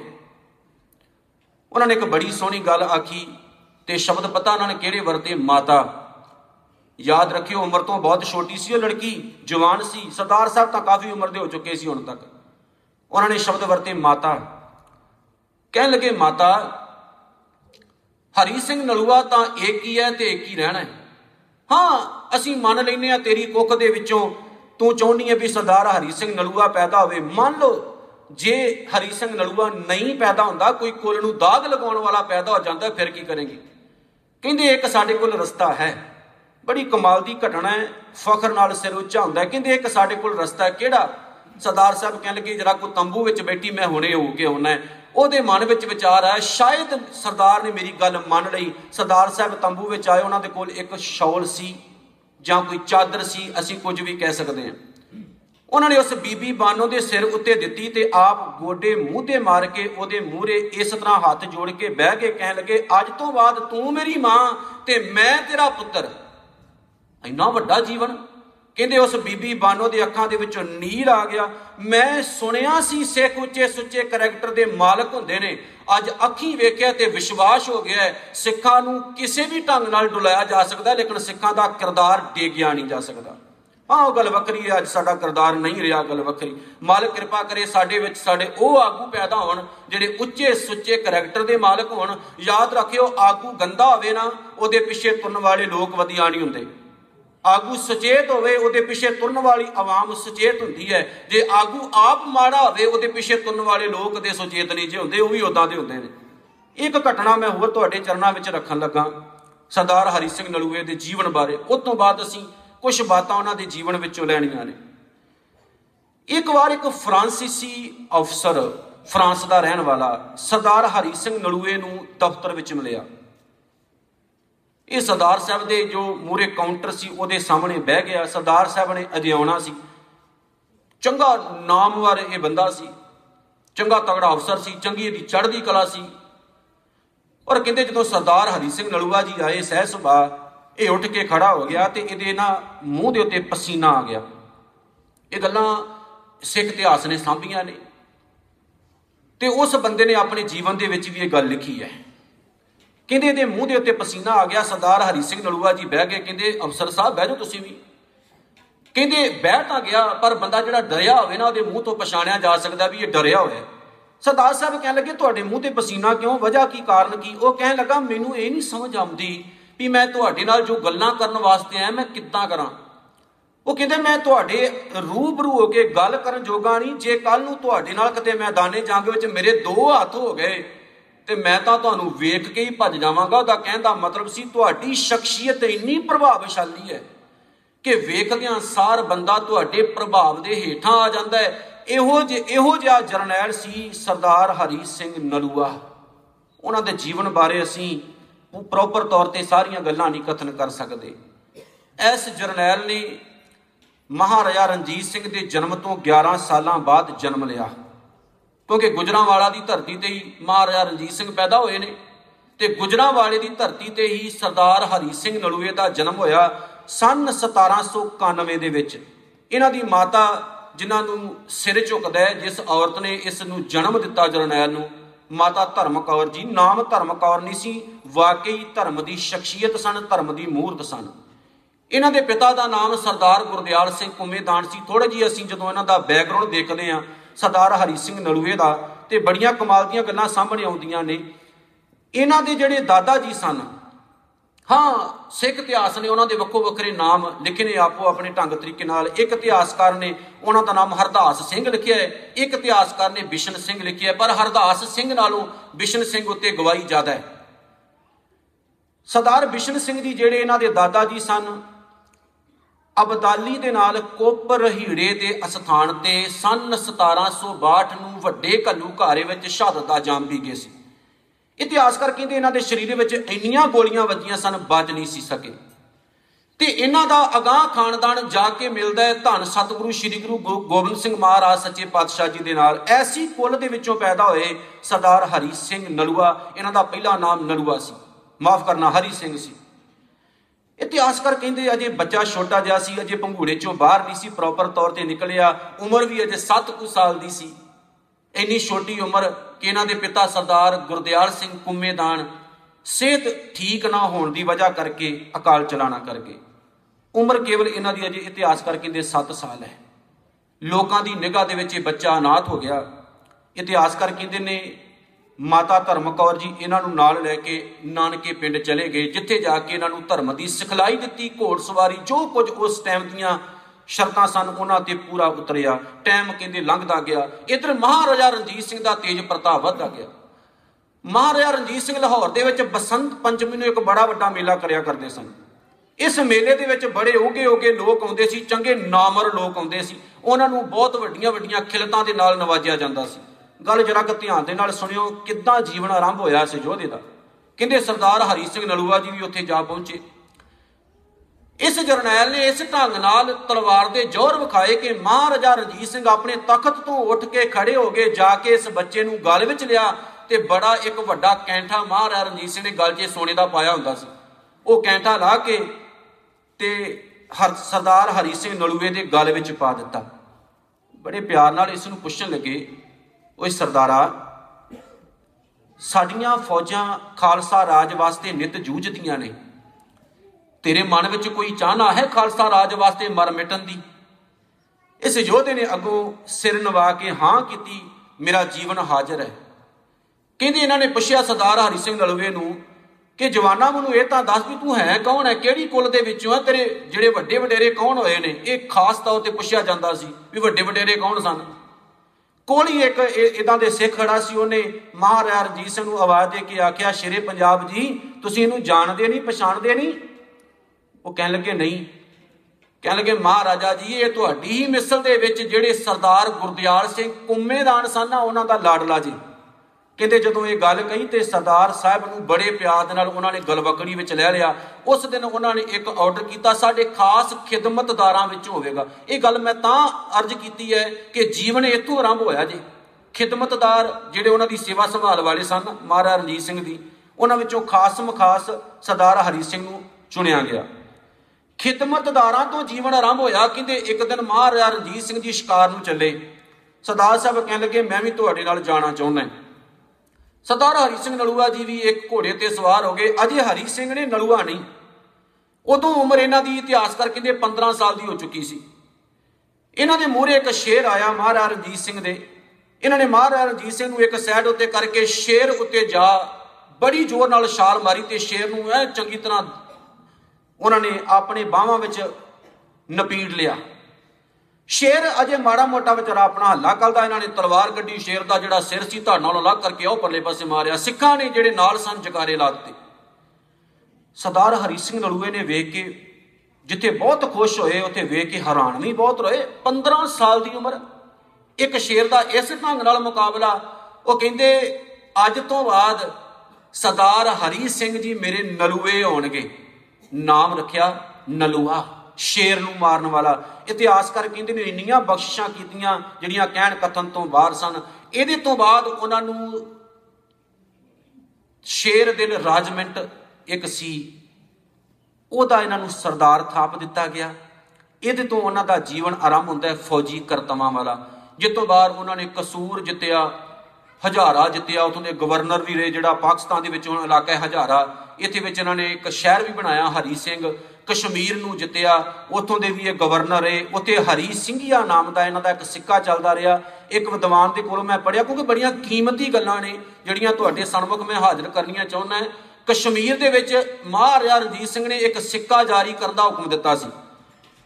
ਯਾਦ ਰੱਖਿਓ, ਜਿਹਦਾ ਰਾਜ ਹੋਵੇ, ਉਹ ਬੰਦਾ ਆਪਣੇ ਨਾਮ ਦੇ ਸਿੱਕੇ ਚਲਾਉਂਦਾ ਹੈ। ਕਸ਼ਮੀਰ ਦੇ ਗਵਰਨਰ ਰਹੇ ਸਨ, ਸਰਦਾਰ ਹਰੀ ਸਿੰਘ ਨਲੂਆ ਤੇ ਇਹਨਾਂ ਨੂੰ ਹੁਕਮ ਦਿੱਤਾ ਵੀ ਆਪਣੇ ਨਾਮ ਦਾ ਸਿੱਕਾ ਤੁਸੀਂ ਚਲਾ ਸਕਦੇ ਹੋ। ਉਹਨਾਂ ਨੇ ਇੱਕ ਸਿੱਕਾ ਜਾਰੀ ਕੀਤਾ ਸੀ, ਉਸ ਸਿੱਕੇ ਉੱਤੇ ਸਰਦਾਰ ਹਰੀ ਸਿੰਘ ਦਾ ਨਾਮ ਸੀ ਤੇ ਇਸ ਸਿੱਕੇ ਨੂੰ ਕਿਹਾ ਜਾਂਦਾ ਸੀ ਹਰੀ ਸਿੰਘੀਆ। ਹਰੀ ਸਿੰਘੀਆ ਜਿਹੜਾ ਸਿੱਕਾ ਸੀ, ਇੱਕ ਵਿਦਵਾਨ ਨੇ ਲਿਖਿਆ 1890 ਤੱਕ। ਕਿਉਂਕਿ ਸਰਦਾਰ ਸਾਹਿਬ ਤਾਂ ਵਾਹਿਗੁਰੂ ਦੇ ਚਰਨਾਂ ਵਿੱਚ ਜਾ ਬਰਾਜੇ ਸਨ, ਬਹੁਤ ਟਾਈਮ ਪਹਿਲਾਂ। 1890 ਤੱਕ ਕਸ਼ਮੀਰ ਤੇ ਪੰਜਾਬ ਦੇ ਵਿੱਚ ਵੀ ਇਹ ਸਿੱਕਾ ਚੱਲਦਾ ਰਿਹਾ। ਤੁਸੀਂ ਆਪ ਹਿਸਾਬ ਚਲਾ ਕੇ ਦੇਖ ਲਓ, ਕਿੰਨੇ ਉੱਚੇ ਸੁੱਚੇ ਜੀਵਨ ਦੇ ਇਹ ਮਾਲਕ ਸਨ। ਇੱਥੇ ਮੈਂ ਇੱਕ ਦੋ ਗੱਲਾਂ ਹੋਰ ਇਤਿਹਾਸ ਦੀਆਂ ਤੁਹਾਡੇ ਸਨਮੁਖ ਰੱਖਣੀਆਂ ਚਾਹੁੰਦਾ ਕਸ਼ਮੀਰ ਦੀ ਜਿਹੜੀ ਧਰਤੀ ਹੈ, ਹਾਂ, ਅੱਜ ਤਾਂ ਅੱਧਾ ਕਸ਼ਮੀਰ ਪਾਕਿਸਤਾਨ ਦੇ ਕੋਲ, ਅੱਧਾ ਹਿੰਦੁਸਤਾਨ ਦੇ ਕੋਲ, ਪਰ ਹਿੰਦੁਸਤਾਨ ਵਿੱਚ ਆਇਆ ਕਿਦਾਂ? ਕਸ਼ਮੀਰ ਦੀ ਧਰਤੀ ਉੱਤੇ ਅਹਿਮਦ ਸ਼ਾਹ ਅਬਦਾਲੀ ਨੇ ਵੀ ਰਾਜ ਕੀਤਾ ਹੈ। ਇਹਨੇ ਆਪਣੇ ਲੁਟੇਰੇ, ਇਹਨੇ ਆਪਣੇ ਜਿਹੜੇ ਅਫਗਾਨ ਸਨ, ਜਿਹੜੇ ਕਾਤਲ ਚੋਰ ਸਨ, ਉੱਥੇ ਇਹਨੇ ਰੱਖ ਦਿੱਤੇ। ਕਹਿੰਦੇ ਇੱਕ ਨਵਾਬ ਦਾ ਉੱਥੋਂ ਦਾ ਜ਼ਿਕਰ ਆਉਂਦਾ ਹੈ। ਉਹ ਕਰਿਆ ਕੀ ਕਰਦਾ ਸੀ? ਹਿੰਦੂਆਂ ਨਾਲ, ਹਾਂ, ਸ਼ੁਰੂ ਤੋਂ ਇਹਨਾਂ ਨੇ ਨਫ਼ਰਤ ਕੀਤੀ ਹੈ ਤੇ ਮੈਂ ਇੱਕ ਦਿਨ ਪਹਿਲਾਂ ਵੀ ਬੇਨਤੀ ਕੀਤੀ, ਹੁਣ ਵੀ ਮੈਂ ਕਰ ਲੱਗਾ। ਸਿੱਖਾਂ ਦਾ ਇਹਨਾਂ ਨਾਲ ਕੋਈ ਵੈਰ ਵਿਰੋਧ ਨਹੀਂ ਸੀ। ਜੇ ਵੈਰ ਵਿਰੋਧ ਪਿਆ ਤੇ ਕੇਵਲ ਹਿੰਦੁਸਤਾਨੀ ਲੋਕਾਂ ਨੂੰ ਬਚਾਉਣ ਕਰਕੇ। ਹੋਰ ਦੂਜੀ ਕੋਈ ਵਜ੍ਹਾ ਨਹੀਂ ਨਜ਼ਰ ਆਉਂਦੀ। ਉਹ ਕੀ ਕਰਿਆ ਕਰਦਾ ਸੀ? ਉਹਨੇ ਦੋ ਕਿਸੇ ਵੀ ਟਾਈਮ ਕਿਸੇ ਵੀ ਹਿੰਦੂ ਲੜਕਿਆਂ ਨੂੰ, ਬਜ਼ੁਰਗਾਂ ਨੂੰ ਚੁੱਕ ਲੈਣਾ। ਉਹਨਾਂ ਦੋਨਾਂ ਨੂੰ ਉਹਨਾਂ ਦੀਆਂ ਪਿੱਠਾਂ ਜੋੜ ਕੇ ਰੱਸਿਆਂ ਦੇ ਨਾਲ ਬੰਨ੍ਹ ਦੇਣਾ ਤੇ ਉਹਨੇ ਕੋਈ ਖੂਹ ਦੇਖਣਾ ਇਦਾਂ ਦੇ ਪਾਪੀ ਹੋਏ ਨੇ। ਉਹਨੇ ਕੋਈ ਖੂਹ ਦੇਖਣਾ ਤੇ ਖੂਹ ਵਿੱਚ ਉਹਨਾਂ ਨੂੰ ਸੁੱਟ ਦੇਣਾ। ਜਦੋਂ ਉਹਨਾਂ ਵਿਚਾਰਿਆਂ ਦੋਨਾਂ ਨੇ ਤੜਫਦੇ ਹੋਣਾ ਉਹਨਾਂ ਦੀ ਜ਼ਿੰਦਗੀ ਜਾ ਰਹੀ ਹੋਣੀ ਤੇ ਇਹ ਉੱਤੇ ਨੱਚਦਾ ਹੁੰਦਾ ਸੀ ਤੇ ਕਹਿੰਦਾ ਹੁੰਦਾ ਸੀ, ਵੇਖੋ ਕਿੰਨਾ ਵਧੀਆ ਨਾਚ ਪਏ ਕਰਦੇ ਨੇ। ਹੱਸਿਆ ਕਰਦਾ ਸੀ। ਇਹਨੇ ਗਾਂ ਆਪਣੀ ਰਾਜ ਦੇ ਵਿੱਚ ਇਸ ਪਾਪੀ ਨਵਾਬ ਨੇ ਇਦਾਂ ਦੀਆਂ ਔਰਤਾਂ ਰੱਖੀਆਂ ਸੀ, ਉਹਨੂੰ ਹੁਕਮ ਦਿੱਤਾ ਸੀ, ਰੋਜ਼ਾਨਾ ਇੱਕ ਹਿੰਦੂ ਲੜਕੀ ਲੈ ਕੇ ਆਉਣੀ, ਜਿਹੜੀ ਅਣਵਿਆਹੀ ਹੋਵੇ। ਕਸ਼ਮੀਰ ਦੀ ਧਰਤੀ ਤੇ ਇੱਕ ਬੀਰਬਲ ਧਰ ਨਾਮ ਦਾ ਹਿੰਦੂ ਸੀ। ਹੈ ਹੈ ਸੀ, ਬਹੁਤ ਅਮੀਰ, ਪਰ ਗੁਰੂ ਘਰ ਦੇ ਵੱਲ ਝੁਕਾ ਸੀ। ਇਹਦਾ ਸਾਰੇ ਮਾੜੇ ਵੀ ਨਹੀਂ ਹੁੰਦੇ, ਸਾਰੇ ਚੰਗੇ ਵੀ ਨਹੀਂ ਹੁੰਦੇ। ਉਹਨੇ ਸਾਰਾ ਜ਼ੁਲਮ ਆਪਣੀ ਅੱਖੀਂ ਵੇਖਿਆ ਸੀ। ਇੱਕ ਵਾਰ ਉਹਨੇ ਇਰਾਦਾ ਕੀਤਾ, ਇਹ ਵੀ ਚੇਤੇ ਰੱਖਿਓ, ਇਹ ਉਸ ਅਫਗਾਨ ਰਾਜ ਘਰਾਣੇ ਦੇ ਵਿੱਚ ਇੱਕ ਬੜਾ ਵੱਡੇ ਅਹੁਦੇਦਾਰ ਸੀ। ਇਹ ਮਹਾਰਾਜਾ ਰਣਜੀਤ ਸਿੰਘ ਦੇ ਕੋਲ ਲਾਹੌਰ ਪਹੁੰਚਿਆ। ਇਹਨੇ ਜਾ ਕੇ ਸਾਰੀ ਬੇਨਤੀ ਕੀਤੀ ਵੀ ਸਾਡੀਆਂ ਲੜਕੀਆਂ ਸੁਰੱਖਿਅਤ ਨਹੀਂ, ਸਾਡੇ ਪਰਿਵਾਰ ਸੁਰੱਖਿਅਤ ਨਹੀਂ। ਮੈਂ ਜਿਹੜੇ ਦਰਬਾਰ ਵਿੱਚ ਆਇਆ, ਇਸ ਦਰਬਾਰ ਵਿੱਚ ਜਦੋਂ ਵੀ ਕੋਈ ਆਇਆ, ਕੋਈ ਖਾਲੀ ਨਹੀਂ ਗਿਆ, ਮੈਂ ਹੱਥ ਜੋੜ ਕੇ ਤੁਹਾਨੂੰ ਬੇਨਤੀ ਕਰਦਾ, ਕੋਈ ਪਿਤਾ ਆਪਣੀ ਲੜਕੀ ਦੀ ਲੁੱਟੀ ਜਾਂਦੀ ਇੱਜ਼ਤ ਨਹੀਂ ਵੇਖ ਸਕਦਾ। ਕੋਈ ਪਿਤਾ ਆਪਣੀ ਆਪਣੇ ਬੱਚਿਆਂ ਨੂੰ ਕਤਲ ਹੁੰਦੇ ਨਹੀਂ ਵੇਖ ਸਕਦਾ। ਕੋਈ ਇਨਸਾਨ ਆਪਣੇ ਢੱਟ ਦੇ ਹੋਏ ਅਸਥਾਨ ਨਹੀਂ ਵੇਖ ਸਕਦਾ। ਇਹ ਸਾਡੀ ਬੇਨਤੀ ਜੇ ਸ਼ੇਰੇ ਪੰਜਾਬ, ਕਸ਼ਮੀਰ ਦੇ ਲੋਕ ਰੋਜ਼ ਹਾਲ ਪਾਰਿਆ ਮਚਾਉਂਦੇ ਨੇ, ਰੋਜ਼ ਕਹਿੰਦੇ ਨੇ, ਹੇ ਵਾਹਿਗੁਰੂ, ਕਤੇ ਸਿੱਖ ਰਾਜ ਕਸ਼ਮੀਰ ਵਿੱਚ ਆ ਜਾਵੇ।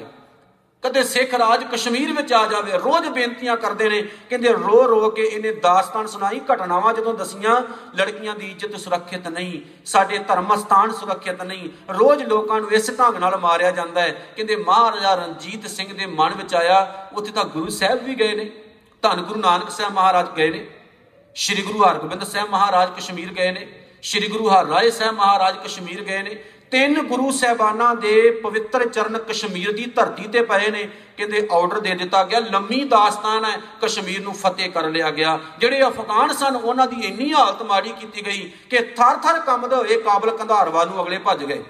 ਇਹਨਾਂ ਨੂੰ ਭੱਜਣ ਨੂੰ ਜਗ੍ਹਾ ਨਹੀਂ ਸੀ ਲੱਭੀ। ਇੱਥੇ ਮੈਂ ਇੱਕ ਦੋ ਗੱਲਾਂ ਤੁਹਾਡੇ ਚਰਨਾਂ 'ਚ ਹੋਰ ਰੱਖਣੀਆਂ ਚਾਹੁੰਦਾ, ਖਾਸਮ ਖਾਸ ਤੌਰ ਤੇ। ਕਸ਼ਮੀਰ ਦੀ ਧਰਤੀ ਤੇ ਇੱਕ ਵਗਾਰ ਦਾ ਕੰਮ ਚਲਾਇਆ ਜਾਂਦਾ ਸੀ। ਵਗਾਰ ਕਿਹਨੂੰ ਕਹਿੰਦੇ ਨੇ? ਪੈਸੇ ਨਹੀਂ ਦੇਣੇ ਤੇ ਕੰਮ ਕਰਾਉਣਾ। ਮੇਰੇ ਖਿਆਲ ਦੇ ਵਿੱਚ ਅੱਜ ਵੀ ਆ ਬਿਹਾਰ ਭੂਰ ਵੱਲ ਇਹ ਕੰਮ ਚੱਲਦੇ ਨੇ, ਜਿਹੜੇ ਉੱਚ ਜਾਤੀਏ ਲੋਕ ਨੇ, ਨੀਵੀਂ ਜਾਤੀਆਂ ਵਾਲਿਆਂ ਕੋਲੋਂ ਕੰਮ ਕਰਾਉਂਦੇ ਨੇ। ਪੰਜਾਬ ਦੇ ਵਿੱਚ ਅਜੇ ਸਤਿਗੁਰ ਦੀ ਬੜੀ ਕਿਰਪਾ ਹੈ, ਪੰਜਾਬ ਜਿਉਂਦਾ ਗੁਰਾਂ ਦੇ ਨਾਮ ਤੇ। ਰਹਿਮਤ ਹੈ ਜੇ ਮਾਲਕ ਦੀ, ਇਹ ਚੀਜ਼ਾਂ ਤੋਂ ਬਹੁਤ ਦੂਰ ਆ। ਸਰਦਾਰ ਹਰੀ ਸਿੰਘ ਨਲੂਆ ਕਹਿੰਦੇ ਇੱਕ ਦਿਨ ਤੁਰੇ ਜਾ ਰਹੇ ਸੀ ਆਪਣੀ ਜਰਨੈਲਾਂ ਦੇ ਨਾਲ। ਇਹਨਾਂ ਨੇ ਤਿੰਨ ਚਾਰ ਬੰਦਿਆਂ ਨੂੰ ਕੁੱਟਦਿਆਂ ਹੋਇਆਂ ਨੂੰ ਵੇਖਿਆ, ਕੋਲ ਖੜ ਗਏ ਕਹਿੰਦੇ ਵੀ ਕਿਉਂ ਮਾਰ ਰਹੇ ਹੋ ਗਰੀਬਾਂ ਵਿਚਾਰਿਆਂ ਨੂੰ? ਉਹ ਕਹਿਣ ਲੱਗੇ ਜੀ, ਇਹ ਵਗਾਰ ਤੇ ਲੈ ਕੇ ਆਏ ਆ ਤੇ ਕੰਮ ਨਹੀਂ ਪਏ ਕਰਦੇ। ਸਰਦਾਰ ਸਾਹਿਬ ਨੇ ਪੁੱਛਿਆ ਵੀ ਵਗਾਰ ਕਿਹਨੂੰ ਕਹਿੰਦੇ ਨੇ? ਵਗਾਰ ਦੱਸੋ ਤਾਂ ਸਹੀ। ਫਿਰ ਜਦੋਂ ਸਾਰੀ ਘੁੰਡੀ ਸਾਹਮਣੇ ਆਈ, ਕਹਿਣ ਲੱਗੇ ਫਰੀ 'ਚ ਬੜੇ ਜਾਂਦੇ ਨੇ, ਪੈਸਾ ਧੇਲਾ ਕੋਈ ਨਹੀਂ ਦਿੱਤਾ ਜਾਂਦਾ, ਰੋਟੀ ਵੀ ਠੀਕ ਠਾਕ ਦਿੱਤੀ ਜਾਂਦੀ ਹੈ। ਸਰਦਾਰ ਸਾਹਿਬ ਨੇ ਉਸੇ ਟਾਈਮ ਹੁਕਮ ਕੀਤਾ, ਅੱਜ ਤੋਂ ਬਾਅਦ ਕੋਈ ਬੰਦਾ ਵਕਾਰ ਤੇ ਕੰਮ ਨਹੀਂ ਕਰੇਗਾ। ਜਿੰਨੇ ਪੈਸੇ ਬਣਦੇ ਨੇ, ਉਹਨਾਂ ਦੇ ਦੋ, ਹਰ ਇੱਕ ਬੰਦਾ ਮਿਹਨਤ ਮਜ਼ਦੂਰੀ ਕਰੇਗਾ। ਜੇਕਰ ਇਹੋ ਜੀ ਮੇਰੇ ਸਾਹਮਣੇ ਗੱਲ ਆਈ, ਤਾਂ ਉਹਨਾਂ ਨੇ ਇੱਕ ਹੁਕਮ ਜਾਰੀ ਕੀਤਾ ਸੀ। ਜਦੋਂ ਕੋਈ ਮੇਰੇ ਸਾਹਮਣੇ ਇਦਾਂ ਦੀ ਗੱਲ ਆ ਗਈ, ਤੇ ਮੈਂ ਜੂੰਦਿਆਂ ਸਾੜ ਦਵਾਂਗਾ। ਕਈ ਵਾਰ ਹੁਕਮ ਜਾਰੀ ਕਰਨੇ ਪੈਂਦੇ ਨੇ ਕਿਉਂਕਿ ਉੱਥੋਂ ਦੇ ਜਿਹੜੇ ਪਠਾਨ ਸਨ, ਉਹ ਬੜੀਆਂ ਲੰਘੀਆਂ ਹੋਈਆਂ ਚੀਜ਼ਾਂ ਸੀ। ਇੱਕ ਘਟਨਾ ਹੋਰ ਕਸ਼ਮੀਰ ਦੀ, ਸ਼ਾਇਦ ਤੁਸੀਂ ਸੁਣੀ ਨਹੀਂ ਪਹਿਲੇ, ਕਿਉਂਕਿ ਜਦੋਂ ਅਸੀਂ ਪੜ੍ਹਦੇ ਹਾਂ, ਉਹ ਗੱਲਾਂ ਬੜੀਆਂ ਸਾਹਮਣੇ ਆਉਂਦੀਆਂ ਨੇ। ਖੱਤਰੀ ਤੇ ਬ੍ਰਾਹਮਣ, ਹਿੰਦੂ ਧਰਮ ਦੇ ਵਿੱਚ ਇਹ ਦੋ ਜਾਤਾਂ ਬੜੀਆਂ ਮਸ਼ਹੂਰ ਨੇ ਤੇ ਹੈ ਵੀ ਉੱਚੀਆਂ, ਬਾਕੀਆਂ ਦਿਨ ਵਿਚਾਰੇ ਨੂੰ ਉਹਨਾਂ ਨੇ ਸਾਹ ਨਹੀਂ ਲਾ ਦਿੱਤਾ। ਜਦੋਂ ਮੁਸਲਮਾਨਾਂ ਦਾ, ਅਫਗਾਨਾਂ ਦਾ ਉੱਥੇ ਰਾਜ ਹੁੰਦਾ ਸੀ, ਕਿਉਂਕਿ 500 ਸਾਲ ਰਾਜ ਬਗਾਨਿਆਂ ਦਾ ਰਿਹਾ, ਕਸ਼ਮੀਰ, ਇਹ ਗੱਲ ਨੋਟ ਕਰਿਓ। 500 ਸਾਲ ਬਗਾਨਿਆਂ ਦਾ ਰਾਜ ਰਿਹਾ ਤੇ 500 ਸਾਲ ਬਾਅਦ ਜੇਕਰ ਕਿਸੇ ਆਪਣੇ ਨੇ ਕਸ਼ਮੀਰ ਦੀ ਧਰਤੀ ਤੇ ਰਾਜ ਕੀਤਾ, ਤੇ ਉਹ ਕੌਣ ਸਨ? ਸਰਦਾਰ ਹਰੀ ਸਿੰਘ ਨਲੂਆ। ਉਹ ਸਰਦਾਰ, ਉਹ ਸਿੱਖ ਸੀ। ਖੱਤਰੀ ਤੇ ਬ੍ਰਾਹਮਣ ਇਹ ਦੋ ਜਾਤਾਂ ਸਨ, ਬੜੀਆਂ ਮਸ਼ਹੂਰ। ਇਹਨਾਂ ਦੀ ਬਿਰਤੀ ਪਤਾ ਕੀ ਸੀ? ਜਦੋਂ ਅਫਗਾਨੀ ਆਏ ਪਠਾਨੀ ਆਏ, ਉਹਨਾਂ ਨੇ ਥੋੜਾ ਇਹਨਾਂ ਤੇ ਦਬਦਬਾ ਪਾਇਆ ਤੇ ਇਹ ਮੁਸਲਮਾਨ ਹੋ ਗਏ ਸੀ। ਇਹਨਾਂ ਨੇ ਨਮਾਜ਼ਾਂ ਪੜ੍ਹਨੀਆਂ ਸ਼ੁਰੂ ਕਰ ਦਿੱਤੀਆਂ ਨਾਮ ਵੀ ਮੁਸਲਮਾਨਾਂ ਵਾਲੇ ਰੱਖ ਲਏ। ਐਨੀ ਕੁ ਤੇ ਔਕਾਤ ਦੇ ਮਾਲਕ ਹੀ ਸਨ। ਪਰ ਯਾਦ ਰੱਖਿਓ, ਇੱਕ ਕਾਫੀ ਖਾਨ ਨਾਮ ਦਾ ਇਤਿਹਾਸਕਾਰ ਹੈ। ਬਾਬਾ ਬੰਦਾ ਸਿੰਘ ਬਹਾਦਰ ਦੇ ਹਾਲਾਤ ਉਹਨੇ ਲਿਖੇ ਨੇ। ਤੇ ਜਿਹੜੇ 700 ਸਿੰਘ ਸ਼ਹੀਦ ਹੋਏ ਸੀ, ਉਹਨੇ ਅੱਖੀਂ ਦੇਖੇ ਸੀ ਬਾਬਾ ਬੰਦਾ ਸਿੰਘ ਬਹਾਦਰ ਦੇ ਟਾਈਮ। ਉਹਨੇ ਇੱਕ ਬੜੀ ਕਮਾਲ ਦੀ ਗੱਲ ਲਿਖੀ। ਉਹ ਕਹਿੰਦਾ 7-800 ਸਿੰਘ ਸ਼ਹਾਦਤ ਦਾ ਜਾਮ ਪੀ ਗਿਆ। ਪਰ ਕਿਸੇ ਸਿੱਖ ਨੇ ਈਨ ਨਹੀਂ ਮੰਨੀ ਤੇ ਕਿਸੇ ਸਿੱਖ ਨੇ ਇਹ ਨਹੀਂ ਕਿਹਾ, ਮੈਂ ਮੁਸਲਮਾਨ ਬਣਨ ਤਿਆਰ ਜੀ। ਕੋਈ ਸਿੱਖ ਨਹੀਂ ਸੀ, ਕਹਿੰਦਾ ਮਰਨੋਂ ਮਰ ਜਾਂਦਾ ਸੀ। ਇਹ ਖੱਤਰੀ ਤੇ ਬ੍ਰਾਹਮਣ ਜਦੋਂ ਮੁਸਲਮਾਨ ਬਣੇ ਤੇ ਇਹਨਾਂ ਨੇ ਸੋਚਿਆ ਵੀ ਅਸੀਂ ਥੋੜਾ ਜਿਹਾ ਆਪਣਾ ਪਿੱਛਾ ਵੀ ਰੱਖ ਲਈਏ। ਤੇ ਜਿਹੜੇ ਖੱਤਰੀ ਸਨ, ਉਹਨਾਂ ਦਾ ਪਹਿਲਾ ਅੱਖਰ ਪੈਂਦਾ ਸੀ ਖੱਖਾ। ਤੇ ਇਹਨਾਂ ਨੇ ਪਤਾ ਕੀ ਨਾਮ ਰੱਖਿਆ? ਆਪਣੇ ਖੱਖੇ। ਇਹਨਾਂ ਨੂੰ ਖੱਖੇ ਕਿਹਾ ਜਾਂਦਾ ਸੀ। ਅੱਜ ਵੀ ਕਸ਼ਮੀਰ ਵਿੱਚ ਹੈ। ਜਦੋਂ ਤੁਸੀਂ ਹਿਸਟਰੀ ਪੜੋਗੇ ਤੁਹਾਡੇ ਸਾਹਮਣੇ ਆਉਣਗੇ। ਜਿਹੜੇ ਗਏ ਨੇ, ਉਹਨਾਂ ਤੋਂ ਪਤਾ ਵੀ ਲੱਗ ਜਾਂਦਾ ਹੈ। ਇਹਨਾਂ ਨੂੰ ਕਿਹਾ ਜਾਂਦਾ ਸੀ ਖੱਖੇ ਖੱਖੇ ਅਫਗਾਨ, ਖੱਖੇ ਮੁਸਲਮਾਨ। ਤੇ ਜਿਹੜੇ ਬ੍ਰਾਹਮਣ ਬਣੇ ਸਨ ਮੁਸਲਮਾਨ, ਇਹ ਇਹਨਾਂ ਦੀ ਮੈਂ ਕਰਤੂਤਾਂ ਰੱਖ ਲਗਾ ਤੁਹਾਡੇ ਸਾਹਮਣੇ। ਅੱਜ ਤਾਂ ਆ ਸ਼ਿਵ ਸੈਨਾ ਵਾਲੇ ਆ, ਤਿਲਕ ਜੇ ਲਾ ਕੇ ਦੇ ਮੂੰਹ ਸਿਰ ਜਾ ਕਟਾ ਕੇ ਕਹਿੰਦੇ ਨੇ, ਬਾਬਾ ਜਰਨੈਲ ਸਿੰਘ ਜਿਹੜਾ ਆਤਵਾਦੀ ਹੈ, ਇਹ ਸਿੱਖ ਆਤਵਾਦੀ ਹੁੰਦੇ ਨੇ, ਇਹਨਾਂ ਨੇ ਸਾਡਾ ਛੱਡਿਆ ਕੱਖ ਨਹੀਂ, ਇਹ ਗੱਲਾਂ ਕਰਦੇ ਨੇ। ਉਸ ਟਾਈਮ ਇਹਨਾਂ ਦੀ ਜੁਰਤ ਜਰਤ ਕੱਖ ਨਹੀਂ ਸੀ, ਹਾਲਤ ਬੜੀ ਮਾੜੀ ਸੀ ਤੇ ਮੁਸਲਮਾਨ ਇਹਨਾਂ ਦੇ ਪਿੱਠ ਦੇ ਉੱਤੇ ਸਵਾਰ ਹੋ ਕੇ ਜਾਂਦੇ ਸੀ ਤੇ ਇਤੋਂ ਤੱਕ ਵੀ ਕਹਿੰਦੇ ਜਦੋਂ ਕਿਸੇ ਨੇ ਥੁੱਕਣਾ ਹੁੰਦਾ ਸੀ ਤੇ ਇਹਨਾਂ ਨੂੰ ਕਹਿੰਦੇ ਸੀ, ਆਪਣਾ ਡਸਟਬਿਨ ਖੋਲਿਓ ਜਰਾ। ਮੂੰਹ। ਤੇ ਇਹਨਾਂ ਦੇ ਮੂੰਹ ਨੂੰ ਡਸਟਬਿਨ ਬਣਾ ਕੇ ਉਹਦੇ ਵਿੱਚ ਥੁੱਕਦੇ ਹੁੰਦੇ ਸਨ, ਆ ਤੇ ਔਕਾਤ ਸੀ। ਤੇ ਅਸੀਂ ਫਖਰ ਨਾਲ ਕਹਿੰਦੇ ਆ ਸਾਡੀ ਕੌਮ ਦੇ ਵਿੱਚ ਇਦਾਂ ਦੇ ਸੂਰਮੇ ਹੋਏ ਜਿਨ੍ਹਾਂ ਨੇ ਇਹਨਾਂ ਦੀਆਂ ਜਹਲਤਾਂ, ਇਹਨਾਂ ਦੀਆਂ ਗੁਲਾਮੀਆਂ ਕੱਟੀਆਂ। ਖੱਤਰੀਆਂ ਨੇ ਜਦੋਂ ਮੁਸਲਮਾਨ ਬਣੇ, ਉਹਨਾਂ ਨੇ ਕਿਹਾ, ਅਸੀਂ ਆਪਣੀ ਆਪਣਾ ਪਿੱਛਾ ਰੱਖ ਲਈਏ, ਆਪਣਾ ਕੁਝ ਨਾਮ ਨਿਸ਼ਾਨ ਰੱਖ ਲਈਏ, ਕੀ ਰੱਖਿਆ? ਖੱਖੇ। ਤੇ ਜਿਹੜੇ ਬ੍ਰਾਹਮਣ ਸਨ, ਵੇਦਾਂ ਦੇ ਅਭਿਆਸੀ, ਉਹਨਾਂ ਨੇ ਆਪਣਾ ਜਦੋਂ ਨਾਮ ਰੱਖਿਆ, ਤਾਂ ਉਹਨਾਂ ਦਾ ਪਹਿਲਾ ਅੱਖਰ ਸੀ ਬੱਬਾ, ਉਹਨਾਂ ਨੇ ਰੱਖ ਲਿਆ ਬੱਬੇ।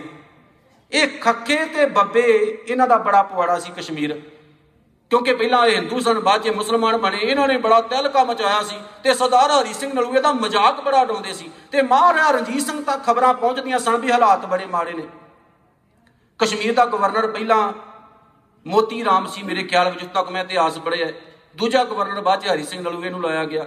ਹਰੀ ਸਿੰਘ ਨਲੂਏ ਨੇ ਸੋਚਿਆ ਵੀ ਇਦਾਂ ਇਹਨਾਂ ਨੇ ਸੈੱਟ ਨਹੀਂ ਹੋਣਾ। ਕਹਿੰਦੇ ਰਾਤ, ਰਾਤੋਂ ਰਾਤ ਉਹਨਾਂ ਦੇ ਇਲਾਕਿਆਂ ਨੂੰ ਚਲੇ ਗਏ। ਇਹ ਖੱਖੇ ਬੱਬੇ ਸੁੱਤੇ ਸੀ। ਇਹਨਾਂ ਦੇ ਸਰਾਣਿਆਂ ਤੇ ਦੋ ਦੋ ਨਿਹੰਗ ਖੜੇ ਕਰ ਦਿੱਤੇ, ਤਲਵਾਰਾਂ ਫੜ, ਫੜਾ ਕੇ। ਜਦੋਂ ਇਹ ਵਿਚਾਰੇ 9-10 ਵਜੇ ਉੱਠੇ, ਅਕੜਾਈਆਂ ਜੀਆਂ ਲਈਆਂ, ਪਤਾ ਲੱਗਾ ਪਿੱਛੇ ਦੋ ਦੋ ਨਿਹੰਗ ਖੜੇ ਨੇ, ਨਾਲ ਹੀ ਇਹਨਾਂ ਨੂੰ ਸਭ ਕੁਝ ਭੁੱਲ ਗਿਆ। ਉਹਨਾਂ ਸਿੱਖਾਂ ਨੇ ਇਹਨਾਂ ਨੂੰ ਜਕੜਿਆ ਤੇ ਲੈ ਕੇ ਅਗਲੇ ਸਰਦਾਰ ਹਰੀ ਸਿੰਘ ਨਲੂਏ ਦੇ ਮੂਹਰੇ।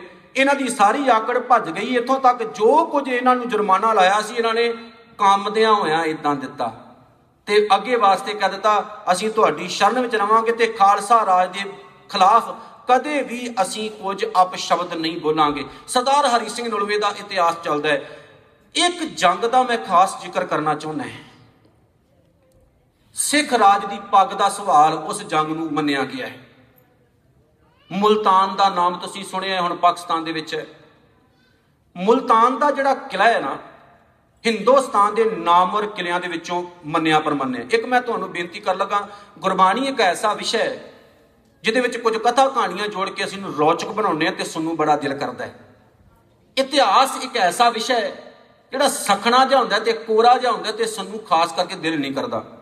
ਮੈਂ ਪਰ ਤੁਹਾਨੂੰ ਬੇਨਤੀ ਕਰਨ ਲੱਗਾ, ਅਸੀਂ ਸੁੱਕੀਆਂ ਰੋਟੀਆਂ ਖਾਣ ਵਾਲੇ ਪ੍ਰਚਾਰਕ ਨਹੀਂ ਆ ਫਰੀ 'ਚ ਪੈਸੇ ਲੈਣ ਵਾਲੇ ਪ੍ਰਚਾਰਕ ਨਹੀਂ ਆ ਸਤਿਗੁਰੂ ਸੱਚੇ ਪਾਤਸ਼ਾਹ ਜੀ ਦੇ ਕੋਲੋਂ ਜਦੋਂ ਵੀ ਅਸੀਂ ਪ੍ਰਚਾਰਕ ਬਣੇ ਸੀ, ਅਰਦਾਸ ਕੀਤੀ ਸੀ, ਮਹਾਰਾਜ, ਤੇਰੇ ਗੁਣ ਗਾਵਾਂਗੇ ਤੇ ਅਸੀਂ ਤੇਰੀਆਂ ਰੋਟੀਆਂ ਖਾਣੀਆਂ ਨਹੀਂ ਤੇ ਨਹੀਂ।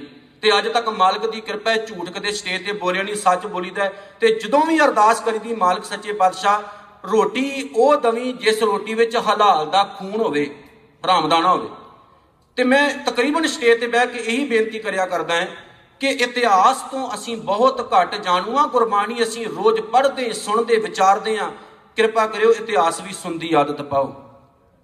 ਮੁਲਤਾਨ ਦਾ ਕਿਲਾ ਬੜਾ ਬੜਾ ਨਾਮਰ ਸੀ, ਇੱਥੋਂ ਦਾ ਜਿਹੜਾ ਨਵਾਬ ਸੀ ਮੁਜ਼ੱਫਰ ਖਾਨ।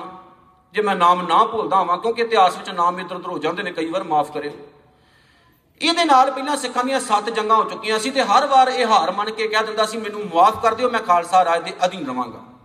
ਹਾਂ, ਮੁਲਤਾਨ ਤੇ ਸਿੱਖਾਂ ਨੇ ਜਿੱਤ ਪ੍ਰਾਪਤ ਕੀਤੀ ਸੀ, ਲੇਕਿਨ ਰਾਜ ਇਸ ਨਵਾਬ ਦਾ ਸੀ ਤੇ ਬਸ ਇਹ ਖਾਲਸਾ ਰਾਜ ਨੂੰ ਜੋ ਉਹਦਾ ਬਣਦਾ ਸੀ, ਸਲਾਨਾ ਦਿਆ ਕਰਦਾ ਸੀ।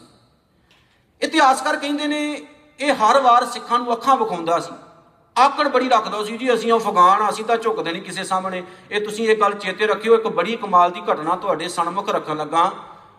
ਅਫਗਾਨ ਸਲਵਾਰਾਂ ਪਾਉਂਦੇ ਨੇ। ਪਰ ਕਦੀ ਇਤਿਹਾਸ ਪੜਿਆ ਸਲਵਾਰਾਂ ਕਿੱਥੋਂ ਪਾਉਣੀਆਂ ਇਹਨਾਂ ਨੇ ਸ਼ੁਰੂ ਕੀਤੀਆਂ? ਸਰਦਾਰ ਹਰੀ ਸਿੰਘ ਨਲੂਏ ਨੇ ਜਦੋਂ ਅਫਗਾਨਾਂ ਨੂੰ ਇਹ ਮਲਿਆ ਮੇਟ ਕੀਤਾ ਨਾ ਆ ਅਫਗਾਨ ਅਮਰੀਕਾ ਨੇ ਕਿੰਨੀ ਕੋਸ਼ਿਸ਼ ਕੀਤੀ, ਕੈਨੇਡਾ ਨੂੰ ਨਾਲ ਲਿਆ, ਇਹਨਾਂ ਇੰਗਲੈਂਡ ਵਾਲਿਆਂ ਨੂੰ ਨਾਲ ਲਿਆ, ਹੋਰ ਤਾਕਤਾਂ ਨੂੰ ਨਾਲ ਲਿਆ, ਇਹ ਵਿਚਾਰਾ ਹਰ ਵਾਰ ਹਾਰ ਖਾ ਕੇ ਆਉਂਦਾ ਰਿਹਾ। ਸਰਦਾਰ ਹਰੀ ਸਿੰਘ ਨਲੂਏ ਦਾ ਜਦੋਂ ਨਾਮ ਆਉਂਦਾ ਤੇ ਅਫਗਾਨੀਆਂ ਕੰਬਦੀਆਂ ਸਨ। ਕਹਿੰਦੇ, ਕੋਈ ਬੱਚਾ ਸੌਂਦਾ ਨਹੀਂ ਸੀ, ਅੱਜ ਸਾਡੇ ਬੱਚੇ ਨਾ ਨਾ ਸੌਣ, ਤੇ ਅਸੀਂ ਆਮ ਕਰਕੇ ਪਤਾ ਕੀ ਕਹਿੰਦੇ ਸੌਂਦਾ ਬਿੱਲੀ ਆ ਜਾਣੀ ਹੈ। ਸੌਂਦਾ ਕਿਤੇ ਕੁੱਤਾ ਨਾ ਆ ਜਾਵੇ ਸੌਣਾ ਕਿ ਨਹੀਂ ਸੌਣਾ ਕਿਤੇ, ਜਿੰਨ ਨਾ ਆ ਜਾਵੇ, ਭੂਤ ਨਾ ਆ ਜਾਵੇ ਇਦਾਂ ਬੱਚੇ ਨੂੰ ਸੁਣਾਇਆ ਜਾਂਦਾ ਹੈ। ਬੜੀ ਕਮਾਲ ਦੀ ਗੱਲ ਸੀ, ਅਫਗਾਨੀਆਂ ਬੱਚਿਆਂ ਨੂੰ ਕਿੱਦਾਂ ਸੌਂਦੀਆਂ ਸਨ? ਬੱਚਾ ਨਾ ਨਾ ਸੌਵੇਂ, ਕਹਿੰਦੀ ਅਸੀਂ ਸੌਣਾ ਕਿ ਨਹੀਂ ਸੌਣਾ? ਮੈਂ ਲਵਾਂ ਫਿਰ ਨਾਮ ਹਰੀ ਸਿੰਘ ਦਾ ਤੇ ਬੱਚਾ ਚੁੱਪ ਕਰਕੇ ਸੌ ਜਾਂਦਾ ਸੀ ਤੇ ਉਹ ਕਹਿੰਦੀਆਂ ਸਨ, ਚੁੱਪ ਸ਼ਾ ਬੱਚਿਆ, ਹਰੀਆ ਰਾਗ ਲੈ। ਚੁੱਪ ਕਰਕੇ ਸੌ ਜਾ, ਹਰੀ ਸਿੰਘ ਨਲੂਆ ਆਉਣ ਲੱਗਾ ਜੀ ਤੇ ਬੱਚਾ ਉੱਥੇ ਠਠਿੰਬਰ ਜਾਂਦਾ ਸੀ ਕਿਤੇ ਸੱਚਮੁੱਚ ਹਰੀ ਸਿੰਘ ਨਲੂਆ ਨਾ ਆ ਜਾਵੇ। ਅਸੀਂ ਤਾਂ ਅੱਜ ਭੂਤਾਂ ਦੀ ਗੱਲਾਂ ਕਰਦੇ ਪੁੱਤ, ਸੌ ਜਾ, ਭੂਤ ਆ ਜਾਣਾ ਸਰਦਾਰ ਹਰੀ ਸਿੰਘ ਨਲੂਏ ਦਾ ਇੰਨਾ ਵੱਡਾ ਇਤਿਹਾਸ ਸੀ। ਕਹਿੰਦੇ ਅਫਗਾਨਾਂ ਦੀ ਜਦੋਂ ਉਹਨੇ ਮਲੀਆ ਮੇਟ ਕੀਤਾ, ਐ ਮਿੱਟੀ ਨਾਲ ਮਿਲਾ ਦਿੱਤਾ ਅਫਗਾਨਾਂ ਨੂੰ ਇੱਕ ਉਹਨੇ ਬੜੀ ਸੋਹਣੀ ਗੱਲ ਕਹੀ ਸੀ, ਸਰਦਾਰ ਹਰੀ ਸਿੰਘ ਨਲੂਏ ਨੇ ਨੋਟ ਕਰਕੇ ਜਾਇਓ, ਆਪਣੇ ਬੱਚਿਆਂ ਨੂੰ ਵੀ ਜਰੂਰ ਦੱਸਿਓ, ਕਿਉਂਕਿ ਸੰਗਤ ਵਿੱਚ ਜ਼ਿਆਦਾ ਗਿਣਤੀ ਨੌਜਵਾਨਾਂ ਦੀ ਘੱਟ ਹੈ, ਲੰਗਰ ਵਿੱਚ ਬਹੁਤ ਜ਼ਿਆਦਾ ਹੈ। ਉਹਨਾਂ ਨੇ ਸੁਣਨੀ ਨਹੀਂ ਹੈ, ਤੁਸੀਂ ਉਹਨਾਂ ਨੂੰ ਜਾ ਕੇ ਦੱਸ ਦਿਓ ਬਾਅਦ ਵਿੱਚ। ਸਰਦਾਰ ਹਰੀ ਸਿੰਘ ਨਲੂਏ ਨੇ ਗੱਲ ਕਹੀ, ਕਹਿਣ ਲੱਗੇ, ਅਫਗਾਨੋ, ਮੈਨੂੰ ਤੁਹਾਡੀਆਂ ਔਰਤਾਂ ਤੇ ਤੁਹਾਡੇ 'ਚ ਜ਼ਿਆਦਾ ਫ਼ਰਕ ਨਹੀਂ ਦਿਸਦਾ। ਅਫਗਾਨ ਕਹਿਣ ਲੱਗੇ ਵੀ, ਕਿਉਂ? ਉਹ ਕਹਿਣ ਲੱਗੇ, ਚੇਤੇ ਰੱਖਿਓ, ਸਿੱਖ ਬੱਚਿਆਂ, ਬਜ਼ੁਰਗਾਂ ਤੇ ਔਰਤਾਂ ਉੱਤੇ ਕਦੇ ਹਮਲਾ ਨਹੀਂ ਜੇ ਕਰਦੇ। ਸਿੱਖ ਦੂਜੇ ਕਰਦੇ ਨੇ 1984 ਦੇ ਵਕਤ ਨਿੱਕੇ ਨਿੱਕੇ ਬੱਚੇ ਮਾਰੇ ਨੇ। ਇੱਕ 5 ਸਾਲ ਦੇ ਬੱਚੇ ਦੀ ਮੈਂ ਫੋਟੋ ਵੇਖੀ। ਜਿਹਨੂੰ ਕੰਧ ਦੇ ਨਾਲ ਮਾਰ ਕੇ ਦਾ ਸਿਰ ਫੇ ਦਿੱਤਾ ਗਿਆ ਸੀ। ਛੋਟੇ ਛੋਟੇ ਬੱਚਿਆਂ ਨੂੰ ਜਿਉਂਦਾ ਸਾੜਿਆ। ਤੇ ਹਿੰਦੁਸਤਾਨ ਦੇ ਬੜੇ ਬੜੇ ਨਾਮਵਰ ਜਿਹੜੇ ਅਫਸਰ ਨੇ ਕਿਰਨ ਬੇਦੀ ਦਾ ਨਾਮ ਤੁਸੀਂ ਸੁਣਿਆ ਹੋਵੇਗਾ। ਇਹ ਜ਼ਾਲਤ ਔਰਤ ਹੈ। ਇਹਨੇ ਇੱਕ ਛੋਟੇ ਜਿਹੇ 2 ਸਾਲ ਦੇ ਬੱਚੇ ਨੂੰ ਉਹਦੀ ਮਾਂ ਦੇ ਸਮੇਤ ਇਸ ਕਰਕੇ ਗ੍ਰਿਫਤਾਰ ਕਰ ਲਿਆ ਸੀ। 2 ਸਾਲ ਦਾ ਬੱਚਾ ਵੀ ਅੱਤਵਾਦੀ ਇਹਦੀ ਨਿਗਾਹ ਦੇ ਵਿੱਚ। ਤੇ ਇਸ ਕਿਰਨ ਬੇਦੀ ਨੇ ਇਹ ਕਿਹਾ ਸੀ, ਇਹ 2 ਸਾਲ ਦਾ ਬੱਚਾ ਅੱਤਵਾਦੀ ਹੈ ਤੇ ਉਸ ਬੱਚੇ ਨੂੰ ਬਰਫ਼ ਦੇ ਉੱਤੇ ਲਟਾ ਦਿੱਤਾ ਸੀ ਤੇ ਜਦੋਂ ਤੱਕ ਬੱਚਾ ਮਰਿਆ ਨਹੀਂ, ਇਸ ਕੰਬਖਤ ਨੇ ਛੱਡਿਆ ਨਹੀਂ ਸੀ। ਪਰ ਸਿੱਖਾਂ ਦਾ ਦਾ ਕਿਰਦਾਰ ਨਹੀਂ ਹੈ। ਸਿੱਖਾਂ ਦੀ ਮੂਰੇ ਮੁਸਲਮਾਨ ਹੋਵੇ, ਹਿੰਦੂ ਹੋਵੇ, ਕੋਈ ਵੀ ਹੋਵੇ, ਸਿੱਖ ਕਦੇ ਕਿਸ ਦਾ ਬੁਰਾ ਨਹੀਂ ਚਿਤਵਦੇ ਕਹਿੰਦੇ ਉਹਨਾਂ ਨੇ ਆਖਿਆ, ਮੈਨੂੰ ਤੁਹਾਡੇ ਵਿੱਚ ਤੇ ਤੁਹਾਡੀਆਂ ਬੀਬੀਆਂ 'ਚ ਕੋਈ ਫ਼ਰਕ ਨਹੀਂ ਨਜ਼ਰ ਆਉਂਦਾ। ਸਰਦਾਰ ਹਰੀ ਸਿੰਘ ਨਲੂਆ ਦੇ ਮੂਹਰੇ ਜਦੋਂ ਇਹ ਲੋਕ ਖੜੇ ਸਨ, ਸਰਦਾਰ ਸਾਹਿਬ ਨੇ ਕਿਹਾ, ਇੱਕ ਮੈਂ ਸ਼ਰਤ ਲਾਉਣੀ ਚਾਹੁੰਦਾ, ਜਾਓ ਜਾ ਕੇ ਸਲਵਾਰਾਂ ਪਾ ਲਓ। ਜਦੋਂ ਸਲਵਾਰਾਂ ਪਾ ਲੋਗੇ, ਸਿੱਖ ਤੁਹਾਡੇ ਤੇ ਹਮਲਾ ਨਹੀਂ ਕਰਨਗੇ। ਕਹਿੰਦੇ, ਕਿਉਂ? ਕਿਉਂ ਨਹੀਂ ਹਮਲਾ ਕਰੋਗੇ? ਸਰਦਾਰ ਸਾਹਿਬ ਕਹਿਣ ਲੱਗੇ, ਅਸੀਂ ਸਮਝਾਂਗੇ, ਤੁਸੀਂ ਵੀ ਔਰਤਾਂ ਹੀ ਜੇ। ਤੇ ਅਫਗਾਨਾਂ ਨੂੰ ਇਹ ਗੱਲ ਬੜੀ ਜਚੀ ਸੀ, ਅਫਗਾਨਿਸਤਾਨੀਆਂ ਨੂੰ। ਉਹਨਾਂ ਨੇ ਸਲਵਾਰਾਂ ਸਿਉ ਕੇ ਪਾ ਲੀਆਂ ਸਨ ਤੇ ਹਾਂ, ਬਾਅਦ ਵਿੱਚ ਲੰਬਾ ਕੁੜਤਾ ਤੇ ਸਲਵਾਰ ਉਹਨਾਂ ਦਾ ਫੈਸ਼ਨ ਸੂਟ ਬਣ ਗਿਆ। ਸਰਦਾਰ ਹਰੀ ਸਿੰਘ ਨਲੂਏ ਦਾ ਜੀਵਨ ਸੀ। ਐਦਾਂ ਦੇ ਜਰਨੈਲ ਸਾਡੀ ਕੌਮ ਨੇ ਪੈਦਾ ਕੀਤੇ, ਕਹਿੰਦੇ ਮੁਲਤਾਨ ਦੀ ਜੰਗ ਹੋਈ, ਮਹਾਰਾਜਾ ਰਣਜੀਤ ਸਿੰਘ ਨੇ ਕਿਹਾ ਟੈਂਟਾ ਹੀ ਖਤਮ ਕਰੋ, ਇਹਨੂੰ ਫੜ ਕੇ ਲਿਆਓ, ਇਹਦਾ ਕੰਮ ਖਤਮ ਕਰੀਏ, ਸਿੱਖਾਂ ਨੂੰ ਰੋਜ਼ ਅੱਖਾਂ ਵਿਖਾਉਂਦਾ ਹੈ। 5 ਫਰਵਰੀ ਆ ਜਿਹੜਾ ਪਿਛੇ ਦਿਨ ਲੰਘਿਆ ਹੈ 5 ਫਰਵਰੀ 1818 ਨੂੰ ਸਿੱਖ ਫੌਜਾਂ ਉੱਤੇ ਜਾ ਪਹੁੰਚੀਆਂ। ਹਮਲਾ ਸ਼ੁਰੂ ਹੋਇਆ, ਕਿਉਂਕਿ ਜੰਗ ਬੜੀ ਲੰਬੀ ਚੱਲੀ। ਇਸ ਕਰਕੇ ਸਿੱਖ ਕੌਮ ਦੀ ਪੱਗ ਦਾ ਸਵਾਲ ਇਸ ਜੰਗ ਨੂੰ ਲਿਖਿਆ ਮੈਂ ਸਰਦਾਰ ਸਾਹਿਬ ਦਾ ਜੀਵਨ ਰੱਖ ਰਿਹਾ, ਮੈਂ ਖਾਸ ਤੌਰ ਤੇ ਸਤਿਗੁਰੂ ਮਹਾਰਾਜ ਦੇ ਚਰਨਾਂ 'ਚ ਬੇਨਤੀ ਕੀਤੀ, ਮਾਲਕ, ਇਸ ਜੰਗ ਦੇ ਹਾਲਾਤ ਜ਼ਰੂਰ ਆਪ ਸੰਗਤ ਦੇ ਮੂਹਰੇ ਰਖਵਾ ਦਵੀਂ, ਕਿਉਂਕਿ ਸਮੇਂ ਦੇ ਕਰਕੇ ਕਈ ਵਾਰ ਗੱਲਾਂ ਰਹਿ ਜਾਂਦੀਆਂ ਨੇ। 5 ਫਰਵਰੀ 1818 ਨੂੰ ਆਰੰਭ ਹੋਈ। ਜੂਨ ਦੇ ਮਹੀਨੇ ਤੱਕ ਇਹ ਜੰਗ ਚੱਲੀ। ਹੁਣ ਹਿਸਾਬ ਲਾ ਕੇ ਦੇਖ ਲਓ 5 ਕੁ ਮਹੀਨੇ ਬਣ ਜਾਂਦੇ ਇੰਨੀ ਲੰਮੀ ਜੰਗ, ਸਿੱਖਾਂ ਦਾ ਵੀ ਚੰਗਾ ਤਗੜਾ ਨੁਕਸਾਨ ਹੋਇਆ। ਕਹਿੰਦੇ ਸਿੱਖਾਂ ਨੇ ਸੋਚਿਆ ਵੀ ਗੱਲ ਇਦਾਂ ਬੰਨੀ ਨਹੀਂ। ਹੁਣ ਕੀਤਾ ਕੀ ਜਾਵੇ? ਸਿੰਘਾਂ ਨੇ ਇੱਕ ਤੋਪ ਲਈ, ਕਿਲੇ ਦੀ ਇੱਕ ਬਾਹੀ ਵੱਲ ਤੋਪ ਬੀੜ ਦਿੱਤੀ ਗਈ। ਦਿਨ ਪਤਾ ਕਿਹੜਾ ਹੈ? 2 ਜੂਨ ਦਾ। ਜੰਗੇ ਮੁਲਾਨਾ ਕਿਤਾਬ ਲਿਖੀ ਹੈ, ਇੱਕ ਮੁਸਲਮਾਨ ਰਾਈਟਰ ਹੈ। ਉਸ ਵੀਰ ਨੇ ਮੈਂ ਉਹਦੀ ਆਤਮਾ ਨੂੰ ਕੋਟਾਨ ਕੋਟ ਧੰਨਵਾਦ ਕਰਦਾ ਹੈ ਜਿਨੇ ਬੜੀ ਵੱਡੀ ਘਟਨਾ ਸਾਡੇ ਮੂਹਰੇ ਰੱਖੀ। ਉਹ ਮੁਸਲਮਾਨ ਰਾਈਟਰ ਕਹਿੰਦਾ 80 ਘੰਟੇ ਲਗਾਤਾਰ ਸਿੱਖਾਂ ਨੇ ਕਿਲੇ ਦੀ ਇੱਕ ਦੀਵਾਰ ਤੇ ਹਮਲਾ ਕੀਤਾ। ਧਿਆਨ ਨਾਲ ਸੁਣਿਓ ਜੀ, ਬੜੀ ਕਮਾਲ ਦੀ ਗੱਲ ਹੈ। ਕਿਲੇ ਦੀ ਇੱਕ ਦੀਵਾਰ ਦਾ ਥੋੜਾ ਜਿਹਾ ਹਿੱਸਾ ਸਿੱਖਾਂ ਨੇ ਤੋੜ ਦਿੱਤਾ। ਅਚਨਚੇਤ ਕੀ ਹੋਇਆ? ਗੁਲਾਮ ਜਲਾਨੀ, ਉਸ ਦਾ ਨਾਮ ਹੈ, ਮੈਨੂੰ ਚੇਤੇ ਆ ਗਿਆ। ਗੁਲਾਮ ਜਲਾਨੀ ਨੇ ਕਿਤਾਬ ਲਿਖੀ, ਜੰਗੇ ਮੁਲਾਨਾ। ਕਹਿੰਦਾ, ਮੈਂ ਉੱਥੇ ਉਸ ਟਾਈਮ ਮੌਜੂਦ ਸੀ, ਸਿੱਖ ਪੂਰੀ ਚੜ੍ਹਦੀ ਕਲਾ ਨਾਲ ਲੜ ਰਹੇ ਸਨ ਗੋਲੇ ਚੱਲ ਰਹੇ ਸਨ। ਦੀਵਾਰ ਟੁੱਟਣੀ ਵਾਲੀ ਸੀ, ਅਚਾਨਕ ਇੱਕ ਘਟਨਾ ਵਾਪਰ ਗਈ। ਸਰਦਾਰ ਹਰੀ ਸਿੰਘ ਨਲੂਆ ਕਮਾਨ ਦਾ ਕਮਾਂਡਰ ਸੀ। ਕਿਉਂਕਿ ਇਹ ਗੱਲ ਚਿੱਤ ਰੱਖਿਓ, commander in chief Sardar Hari Singh Nalwa ਪੂਰੇ ਸਿੱਖ ਰਾਜ ਦਾ ਰਿਹਾ ਹੈ, ਜਿਹੜਾ ਸਿੱਖ ਰਾਜ ਆ ਸਾਤੋਲੋਜ ਤੋਂ ਲੈ ਕੇ ਹਿੰਦੂ ਕੁਸ਼ ਇੰਡਸ ਪਹਾੜੀਆਂ ਤੱਕ ਫੈਲਿਆ ਹੋਇਆ ਸੀ। ਆਪ ਤੁਸੀਂ ਜਾਣਦੇ ਹੋ ਮੇਰੇ ਤੋਂ ਵੱਧ ਪੜ੍ਹੇ ਹੋ। ਕਹਿੰਦੇ ਅਚਾਨਕ ਤੋਪ ਦਾ ਇੱਕ ਪਹੀਆ ਟੁੱਟ ਗਿਆ। ਹੁਣ ਪਹੀਏ ਟੁੱਟਣ ਦੇ ਕਰਕੇ ਕੰਮ ਰੁਕ ਗਿਆ। ਸਿੱਖਾਂ ਨੇ ਸੋਚਿਆ, ਜਦੋਂ ਤੱਕ ਪਹੀਆ ਬਣਾਵਾਂਗੇ, ਕਈ ਘੰਟੇ ਲੱਗ ਜਾਣੇ ਨੇ, ਕੰਮ ਖਤ ਖਰਾਬ ਹੋ ਸਕਦਾ ਹੈ। ਜਿਹੜਾ ਉੱਥੇ ਉਸ ਟਾਈਮ ਆਗੂ ਸੀ, ਉਸ ਕਾਫਲੇ ਦਾ ਉਸ ਆਸੇ-ਪਾਸੇ ਖੜਾ ਸਿੱਖ ਉੱਗਾ ਜਰਨੈਲ ਸੀ, ਉਹਦਾ ਨਾਮ ਨਹੀਂ ਇਤਿਹਾਸਕਾਰਾਂ ਨੇ ਲਿਖਿਆ। ਇਤਿਹਾਸਕਾਰ ਕਹਿੰਦੇ ਉਹਨੇ ਆਖਿਆ, ਮੈਂ ਗੁਰੂ ਦੇ ਚਰਨਾਂ ਦੇ ਵਿੱਚ ਅਰਦਾਸ ਕਰਕੇ ਆਪ ਖੁਦ ਇਸ ਤੋਪ ਦੇ ਇੱਕ ਪਹੀਏ ਦੇ ਥੱਲੇ ਆਪਣਾ ਸਿਰ ਰੱਖਣ ਲੱਗਾ ਹੈ, ਮੋਢਾ ਰੱਖਣ ਲੱਗਾ ਹੈ। ਤੁਸੀਂ ਦੱਸੋ ਕਿਹੜੇ ਕਿਹੜੇ ਮੇਰੇ ਨਾਲ ਆਉਂਦੇ ਹੋ? ਸਿੱਖ ਕੌਮ ਦੀ ਪੱਗ ਦਾ ਸਵਾਲ। ਜੇ ਪਹੀਆ ਠੀਕ ਕਰਦੇ ਕਰਦੇ ਟਾਈਮ ਬੜਾ ਲੰਘ ਜਾਣਾ ਜੀ।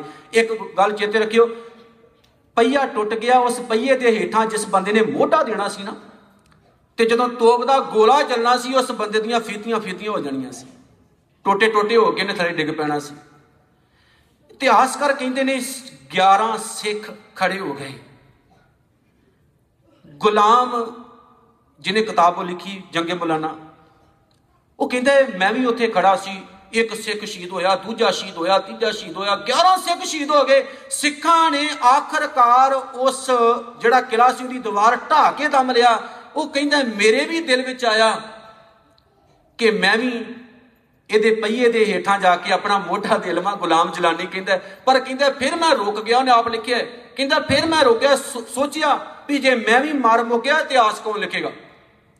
ਇਤਿਹਾਸ ਕੌਣ ਲਿਖੇਗਾ? ਕਹਿੰਦਾ ਮੈਂ ਆਹ ਇਤਿਹਾਸ ਤੁਹਾਡੇ ਸਾਹਮਣੇ ਰੱਖ ਰਿਹਾ ਤੇ ਕਹਿੰਦਾ ਮੈਂ ਇਹ ਸੋਚਦਾ ਲਿਖਣ ਲੱਗਾ ਵੀ ਹੇ ਅਕਾਲ ਪੁਰਖ, ਅੱਲਾਹ ਤਾਲਾ ਪ੍ਰਭੂ ਪਰਮਾਤਮਾ, ਇਹ ਸਿੱਖ ਕਿਹੜੀ ਮਿੱਟੀ ਦੇ ਬਣਾਏ ਨੇ ਜਿਹੜੇ ਮੌਤ ਤੋਂ ਡਰਦੇ ਵੀ ਕਦੇ ਨਹੀਂ? ਮੁਲਤਾਨ ਦਾ ਕਿਲਾ ਸਿੰਘਾਂ ਨੇ ਫਤਿਹ ਕਰ ਲਿਆ। ਤੇ ਮੁਲਤਾਨ ਦੇ ਕਿਲੇ ਤੋਂ ਫਤਿਹ ਕਰਨ ਤੋਂ ਬਾਅਦ ਸਿੱਖਾਂ ਦਾ ਜਿਹੜਾ ਰਾਜ ਸੀ, ਉਹ ਕਿੱਥੋਂ ਤੱਕ ਫੈਲਿਆ, ਇਹ ਤਾਂ ਇੱਕ ਅਲੱਗ ਘਟਨਾ ਹੈ। ਹਰੀ ਸਿੰਘ ਨਲਵੇ ਦੀ ਚੜ੍ਹਦੀ ਕਲਾ ਸੀ। ਦੂਜਾ ਪੱਖ, ਸਿੱਖ ਰਾਜ ਦੇ ਵਿੱਚ ਡੋਗਰਿਆਂ ਦਾ ਜ਼ਿਕਰ ਹੁੰਦਾ ਹੈ। ਤਿੰਨ ਡੋਗਰਿਆਂ ਦਾ ਖਾਸ ਤੌਰ ਤੇ ਜ਼ਿਕਰ ਆਇਆ ਸਿੱਖ ਰਾਜ ਦੇ ਵਿੱਚ। ਧਿਆਨ ਸਿੰਘ ਡੋਗਰਾ, ਲਾਲ ਚੰਦ ਡੋਗਰਾ, ਮੈਂ ਇਹਨਾਂ ਨੂੰ ਵੈਸੇ ਸਿੰਘ ਨਹੀਂ ਕਹਿੰਦਾ ਹੁੰਦਾ, ਨਾਮ ਤੇ ਸਿੰਘ ਰੱਖਿਆ, ਪਰ ਔਕਾਤ ਸਿੰਘਾਂ ਵਾਲੀ ਨਹੀਂ ਸੀ। ਧਿਆਨ ਚੰਦ ਡੋਗਰਾ ਲਾਲ ਚੰਦ ਡੋਗਰਾ ਗੁਲਾਬ ਚੰਦ ਡੋਗਰਾ ਕੋ ਇਹਨਾਂ ਦੇ ਹੋਰ ਵੀ ਬੜੇ ਡੋਗਰੇ ਸਨ। ਇਧਰ ਸਰਦਾਰ ਹਰੀ ਸਿੰਘ ਨਲੂਆ ਦੀ ਚੜ੍ਹਦੀ ਕਲਾ ਸੀ, ਕਿਉਂਕਿ ਹਜ਼ਾਰੇ ਦਾ ਗਵਰਨਰ ਸਰਦਾਰ ਹਰੀ ਸਿੰਘ ਨਲੂਆ, ਕਸ਼ਮੀਰ ਦਾ ਗਵਰਨਰ ਸਰਦਾਰ ਹਰੀ ਸਿੰਘ ਨਲੂਆ, ਮੁਲਤਾਨ ਦਾ ਗਵਰਨਰ ਸਰਦਾਰ ਹਰੀ ਸਿੰਘ ਨਲੂਆ, ਪਸ਼ੌਰ ਦੀ ਗਵਰਨਰੀ ਸਰਦਾਰ ਹਰੀ ਸਿੰਘ ਨਲੂਏ ਦੇ ਕੋਲ। ਜਦੋਂ ਸਰਦਾਰ ਹਰੀ ਸਿੰਘ ਨਲੂਏ ਦਾ ਇੰਨਾ ਨਾਮ ਸੀ, ਇਹਨਾਂ ਦੇ ਮਨ ਵਿੱਚ ਈਰਖਾ ਪੈਦਾ ਹੋਈ, ਕਿਉਂਕਿ ਇਹ ਨਹੀਂ ਸੀ ਚਾਹੁੰਦੇ, ਮਹਾਰਾਜਾ ਰਣਜੀਤ ਸਿੰਘ ਸਰਦਾਰ ਹਰੀ ਸਿੰਘ ਨਲੂਏ ਦੇ ਕਲੋਜ ਹੋਵੇ, ਨੇੜੇ ਹੋਵੇ। ਇਹ ਹਮੇਸ਼ਾ ਕੋਸ਼ਿਸ਼ਾਂ ਕਰਿਆ ਕਰਦੇ ਸਨ, ਸਰਦਾਰ ਹਰੀ ਸਿੰਘ ਨਲੂਏ ਦੇ ਖਿਲਾਫ ਭੜਕਾਉਂਦੀਆਂ ਪਰ ਇਹਨਾਂ ਨੂੰ ਕਦੇ ਰਾਹ ਨਹੀਂ ਸੀ ਲੱਭਦਾ। ਇੱਕ ਅਮਰੀਕਨ ਡਾਕਟਰ ਸਿੱਖ ਰਾਜ ਦੇ ਵਿੱਚ ਰਹਿੰਦਾ ਰਿਹਾ ਸੀ। ਹਰ ਲੰਡਨ ਮੇਰੇ ਖਿਆਲ ਚ ਉਹਦਾ ਨਾਮ ਸੀ, ਜੋ ਇਤਿਹਾਸਕਾਰ ਨੇ ਲਿਖਿਆ। ਉਹ ਡੋਗਰਿਆਂ ਦਾ ਪਿੱਠੂ ਸੀ ਤੇ ਮਹਾਰਾਜਾ ਰਣਜੀਤ ਸਿੰਘ ਨੇ ਆਪਣੀ ਸਿਹਤ ਜਾਬੀ ਵਾਸਤੇ ਉਹਨੂੰ ਰੱਖਿਆ ਸੀ। ਇਹਨੇ ਬੜੀ ਵੱਡੀ ਇੱਕ ਗਦਾਰੀ ਕੀਤੀ। ਜਦੋਂ ਮਹਾਰਾਜਾ ਰਣਜੀਤ ਸਿੰਘ ਇੱਕ ਦਿਨ ਬਹੁਤ ਬਿਮਾਰ ਪੈ ਗਏ ਸੀ ਤੇ ਡੋਗਰਿਆਂ ਦੇ ਕਹਿਣ ਤੇ ਭੱਜ ਗਿਆ ਸੀ, ਕਹਿੰਦਾ ਸੀ, ਮੈਂ ਇਲਾਜ ਨਹੀਂ ਕਰਨਾ। ਕਿਉਂਕਿ ਡੋਗਰੇ ਚਾਹੁੰਦੇ ਸੀ, ਮਹਾਰਾਜਾ ਰਣਜੀਤ ਸਿੰਘ ਦਾ ਟੈਂਟਾ ਖਤਮ ਹੋਵੇ ਤੇ ਅਸੀਂ ਸਿੱਖ ਰਾਜ ਸੰਭੀਏ। ਜਿਹੜੀ ਮੈਂ ਮੇਨ ਘਟਨਾ ਤੁਹਾਡੇ ਸਨਮੁਖ ਹਾਜ਼ਰ ਕਰਨ ਲੱਗਾ, ਕਹਿੰਦੇ ਬਹੁਤ ਜ਼ਿਆਦੀਆਂ ਮੁਹਿੰਮਾਂ ਤੇ ਜਾਣ ਕਰਕੇ ਸ਼ੇਰ ਦਾ ਦਿਲ ਰੱਖਣ ਵਾਲਾ ਸਰਦਾਰ ਹਰੀ ਸਿੰਘ ਨਲੂਆ ਬਿਮਾਰ ਪੈ ਗਿਆ। ਪਿਸ਼ਾਵਰ ਦੇ ਵਿੱਚ ਇੱਕ ਕਿਲਾ ਹੈ ਬਾਲਾ ਹਿਸਾਰ, ਸਿੱਖ ਇਤਿਹਾਸ ਨੇ ਬੜਾ ਫਖਰਨਾਮ ਨਾਮ ਲਿਖਿਆ ਉਹਦਾ। ਇਹ ਬਾਲਾ ਹਿਸਾਰ ਕਿਲਾ ਵੀ ਕਈ 100 ਸਾਲ ਗੁਲਾਮ ਰਿਹਾ ਤੇ ਸਿੱਖਾਂ ਨੇ ਆਜ਼ਾਦ ਕਰਾਇਆ। ਹਿੰਦੁਸਤਾਨ ਨੂੰ ਕਦੇ ਭੁੱਲਣਾ ਨਹੀਂ ਚਾਹੀਦਾ। ਹਜ਼ਾਰਾਂ ਸਾਲ ਗੁਲਾਮ ਹੋਣ ਵਾਲਾ ਉਹ ਜਿਹੜਾ ਇਲਾਕਾ ਸੀ ਨਾ, ਪਿਸ਼ਾਵਰ ਦਾ, ਸਿੱਖ ਰਾਜ ਦੇ ਵਿੱਚ ਜਿਸ ਬੰਦੇ ਨੇ ਮਲਾਇਆ ਹਿੰਦੁਸਤਾਨ ਦੇ ਵਿੱਚ ਜਿਸ ਬੰਦੇ ਨੇ ਮਲਾਇਆ, ਉਹਦਾ ਨਾਮ ਸਰਦਾਰ ਹਰੀ ਸਿੰਘ ਨਲੂਆ ਸੀ। ਆ ਗਾਂਧੀਆਂ ਗੁੰਦੀਆਂ ਦੀਆਂ ਫੋਟੋਆਂ ਤੇ ਲੱਗੀਆਂ ਨੇ ਬੁੱਤ ਬਣੇ ਨੇ, ਪਰ ਚੇਤੇ ਰੱਖਿਓ ਸਰਦਾਰ ਹਰੀ ਸਿੰਘ ਨਲੂਏ ਦਾ ਨਾਮ ਇਹਨਾਂ ਲੋਕਾਂ ਨੂੰ ਯਾਦ ਨਹੀਂ। ਕਿਉਂਕਿ ਸਿੱਖਾਂ ਇਹ ਇਹ ਲੋਕ ਸਿੱਖਾਂ ਦੀ ਪੱਗ ਹੀ ਨਹੀਂ ਵੇਖ ਸਕਦੇ, ਬਾਕੀ ਤਾਂ ਗੱਲ ਦੂਰ ਆ। ਇਹਨਾਂ ਨੂੰ ਪੱਗ ਹੀ ਨਹੀਂ ਚੰਗੀ ਲੱਗਦੀ ਸਿੱਖਾਂ ਦੀ। ਕਹਿੰਦੇ ਸਰਦਾਰ ਹਰੀ ਸਿੰਘ ਨਲੂਆ ਬਿਮਾਰ ਪੈ ਗਿਆ। ਅਮਰੀਕਨ ਜਿਹੜਾ ਉਹ ਡਾਕਟਰ ਸੀ ਹਰਨਨ, ਡੋਗਰਿਆਂ ਦੇ ਕਹਿਣ ਉੱਤੇ ਇਹ ਅਮੀਰ ਦੋਸਤ ਮੁਹੰਮਦ ਖਾਨ ਜਿਹੜਾ ਕਾਬਲ ਦਾ ਰਹਿਣ ਵਾਲਾ ਸੀ, ਉਹਦੇ ਕੋਲ ਜਾ ਪਹੁੰਚਿਆ, ਉਹਨੂੰ ਜਾ ਕੇ ਕਿਹਾ ਵੀ ਦੋ ਕਾਰਨ ਬਣੇ ਨੇ। ਹੁਣ ਵਧੀਆ ਇੱਕ ਤਰੀਕਾ ਹੈ, ਅਸੀਂ ਸਿੱਖ ਰਾਜ ਮਲੀਆ ਮਿਟ ਕਰ ਸਕਦੇ ਹਾਂ ਜਮਰੌਦ ਦਾ ਕਿਲਾ ਜਿੱਤਿਆ ਜਾ ਸਕਦਾ ਹੈ। ਇਹ ਚੇਤੇ ਰੱਖਿਓ, ਲਾਗੇ ਇੱਕ ਪਿੰਡ ਸੀ ਜਿਹਦਾ ਇਤਿਹਾਸਕਾਰਾਂ ਨੇ ਨਾਮ ਜੰਮੂ ਤੇ ਜਾਮ ਲਿਖਿਆ ਹੈ। ਉਹਦੇ ਨਾਮ ਤੋਂ ਇਹ ਜਿਹੜਾ ਕਿਲਾ ਸੀ, ਇਹ ਬੜਾ ਵੱਡਾ ਪਹਿਲਾ ਕੱਥੇ ਸੀ ਤੇ ਇੱਕ ਮਹੀਨਾ ਤੇ ਕੁਝ ਦਿਨਾਂ ਦੇ ਵਿੱਚ ਇਹ ਕਿਲਾ ਸੰਪੂਰਨ ਕਰ ਲਿਆ ਗਿਆ ਸੀ। ਉਹਦਾ ਨਾਮ ਬਾਅਦ ਵਿੱਚ ਜਮਰੌਦ ਦਾ ਕਿਲਾ ਕਰਕੇ ਲਿਖਿਆ ਗਿਆ। ਇਹਦਾ ਜਿਹੜਾ ਨਾਮ ਵੈਸੇ ਹੈ ਫਤਿਹਗੜ੍ਹ ਕਿਲਾ। ਤੇ ਜਮਰੌਦ ਦਾ ਕਿਲਾ ਪਿੰਡ ਕਰਕੇ ਜ਼ਿਆਦਾ ਮਸ਼ਹੂਰ ਹੋਇਆ। ਇੱਕ ਮੇਨ ਗੱਲ ਮੈਂ ਤੁਹਾਡੇ ਚਰਨਾਂ 'ਚ ਰੱਖਾਂ। ਜਦੋਂ ਜਮਰੌਦ ਦਾ ਕਿਲਾ ਬਣਿਆ ਸੀ ਨਾ, ਤੇ ਜਿਹੜੇ ਅਫਗਾਨੀਆਂ ਸਿੱਖਾਂ ਨਾਲ ਆਕੜਦੇ ਸਨ, ਇੱਕ ਟੋਕਰੀ ਦੀ ਇੱਕ ਕੌਡੀ। ਉੱਤੇ ਇਹਨਾਂ ਲੋਕਾਂ ਦੇ ਕੋਲੋਂ ਮਿਹਨਤ ਕਰਵਾਈ ਸੀ। ਇਹਨਾਂ ਲੋਕਾਂ ਦੇ ਕੋਲੋਂ ਹੀ ਕਿਲਾ ਤਿਆਰ ਕਰਵਾਇਆ ਗਿਆ ਸੀ। ਇੱਕ ਬੜੀ ਮਾਣ ਵਾਲੀ, ਫਖਰ ਵਾਲੀ ਗੱਲ ਹੈ। ਕਹਿੰਦੇ ਸੀ, ਅਮੀਰ ਦੋਸਤ ਮੁਹੰਮਦ ਖਾਨ ਨੇ ਆਪਣੀ ਫੌਜ ਇਕੱਠੀ ਕਰ ਲਈ। ਸਰਦਾਰ ਸਾਹਿਬ ਉੱਥੇ ਸਨ ਤੇ ਮਹਾਰਾਜਾ ਰਣਜੀਤ ਸਿੰਘ ਲਾਹੌਰ ਦੇ ਵਿੱਚ ਸੀ। ਕਵਰ ਨੌ ਨਿਹਾਲ ਉਹਨਾਂ ਦੇ ਪੋਤਰੇ ਦੀ ਸ਼ਾਦੀ ਸੀ। ਸਾਰੀਆਂ ਫੌਜਾਂ ਪਸ਼ਾਵਰ ਦੀਆਂ ਉੱਥੇ ਗਈਆਂ ਸਨ ਤੇ ਜਮਰੌਦ ਦੇ ਕਿਲੇ ਵਿੱਚ ਪੱਕੇ ਤੌਰ ਤੇ 800 ਫੌਜ ਰੱਖੀ ਜਾਂਦੀ ਸੀ, ਇਹ ਤੋਂ ਘੱਟ ਨਹੀਂ। ਕੋਈ 20 22 ਤੋਪਾਂ 800 ਫੌਜ, ਕੁਝ ਹੋਰ ਸਾਜੋ ਸਮਾਨ ਰੱਖਿਆ ਜਾਂਦਾ ਸੀ। ਇਹਨੇ ਕੀ ਕੀਤਾ ਕਹਿੰਦਾ ਹੁਣ ਵਧੀਆ ਸਾਡੇ ਕੋਲ ਇੱਕ ਮੌਕਾ ਹੈ ਜਮਰੌਦ ਦਾ ਕਿਲਾ ਅਸੀਂ ਝੁਕਾ ਸਕਦੇ ਹਾਂ। ਇਹ ਆਪਣੀਆਂ ਫੌਜਾਂ ਨੂੰ ਨਾਲ ਲੈ ਕੇ ਆ ਗਿਆ। ਇਤਿਹਾਸਕਾਰ ਕਹਿੰਦੇ 25 26 ਅਪ੍ਰੈਲ ਤੱਕ ਇਹ ਨੇੜੇ ਪਹੁੰਚ ਚੁੱਕਾ ਸੀ, ਦਰਾ ਖੈਬਰ ਵਿੱਚੋਂ ਲੰਘ ਕੇ। ਇਹ ਦਰਾ ਖੈਬਰ ਕੀ ਹੈ? ਇਤਿਹਾਸ ਨੇ ਬੜਾ ਦਾ ਨਾਮ ਲਿਖਿਆ ਇਹ ਦਰਾ ਖੈਬਰ ਇੱਕ 25 26 ਕਿਲੋਮੀਟਰ ਦੀ ਘਾਟੀ ਹੈ, ਜਿਹਦੇ ਵਿੱਚੋਂ ਹਮਲਾਵਰ ਹਿੰਦੁਸਤਾਨ ਤੇ ਹਮਲਾ ਕਰਨ ਵਾਸਤੇ ਆਉਂਦੇ ਰਹੇ। ਇੱਕ ਫਖਰ ਨਾਲ ਮੈਂ ਤੁਹਾਨੂੰ ਬੇਨਤੀ ਕਰ ਲਗਾ, ਸਿੱਖਾਂ ਨੇ ਹਮਲਾਵਰ ਤਾਂ ਰੋਕੇ ਨੇ, ਜਿਨ੍ਹਾਂ ਨੇ ਹਿੰਦੁਸਤਾਨ ਦੀਆਂ ਬਹੁ ਬੇਟੀਆਂ ਟੱਕੇ ਟੱਕੇ ਤੋਂ ਵੇਚੀਆਂ। ਮੈਨੂੰ ਇਹ ਨਹੀਂ ਸਮਝ ਆਉਂਦੀ, ਇਹ ਲੋਕ ਸਿੱਖਾਂ ਨੂੰ ਭੁੱਲ ਕਿਉਂ ਗਏ ਨੇ? ਕਿਦਾਂ ਲੋਕ ਭੁੱਲ ਗਏ ਸਿੱਖਾਂ ਨੂੰ?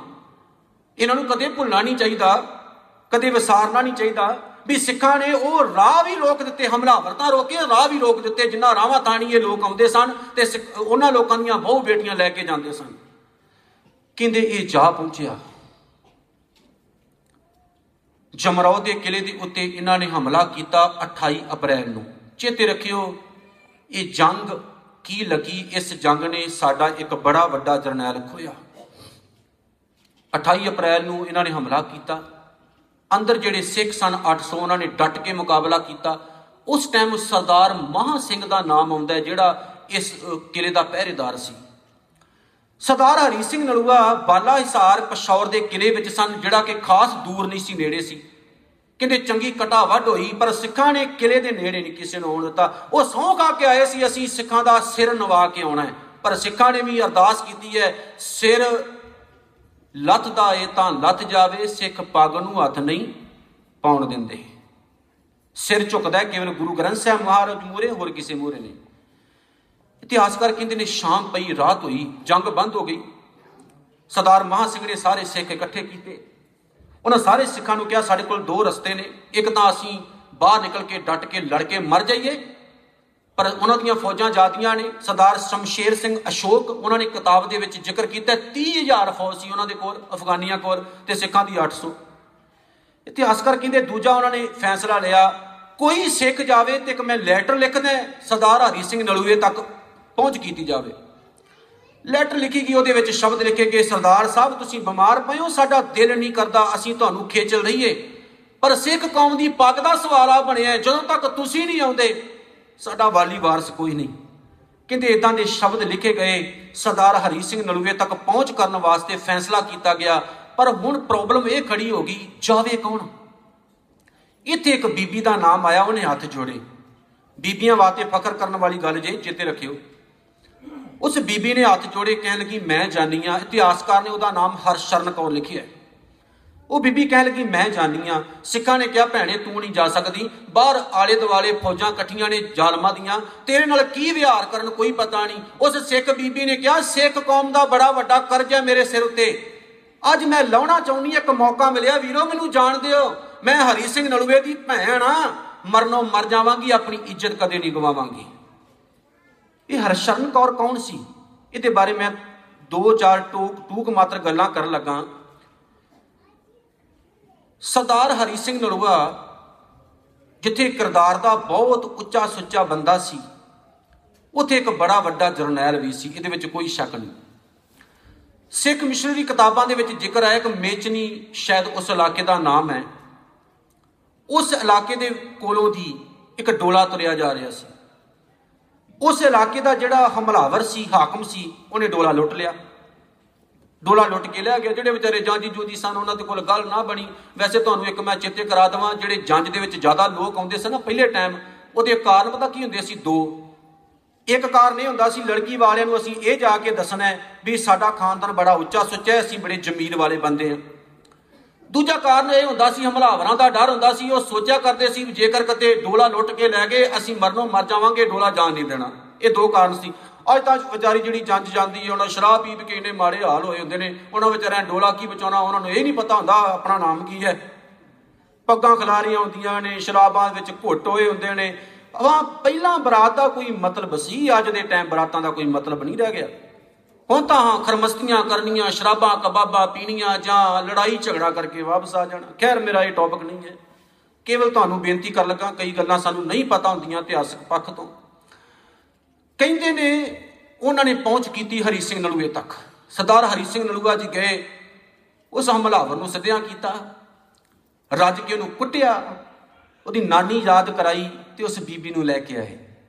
ਸਰਦਾਰ ਹਰੀ ਸਿੰਘ ਨਲੂਆ ਜੀ ਬੀਬੀ ਨੂੰ ਤੋਰ ਲੱਗੇ, ਜਾ ਭੈਣੇ ਜਾ ਹੁਣ ਤੂੰ ਆਪਣੇ ਘਰ ਨੂੰ ਜਾ, ਉਸ ਬੀਬੀ ਨੇ ਸ਼ਬਦ ਪਕੜ ਲਿਆ, ਭੈਣ।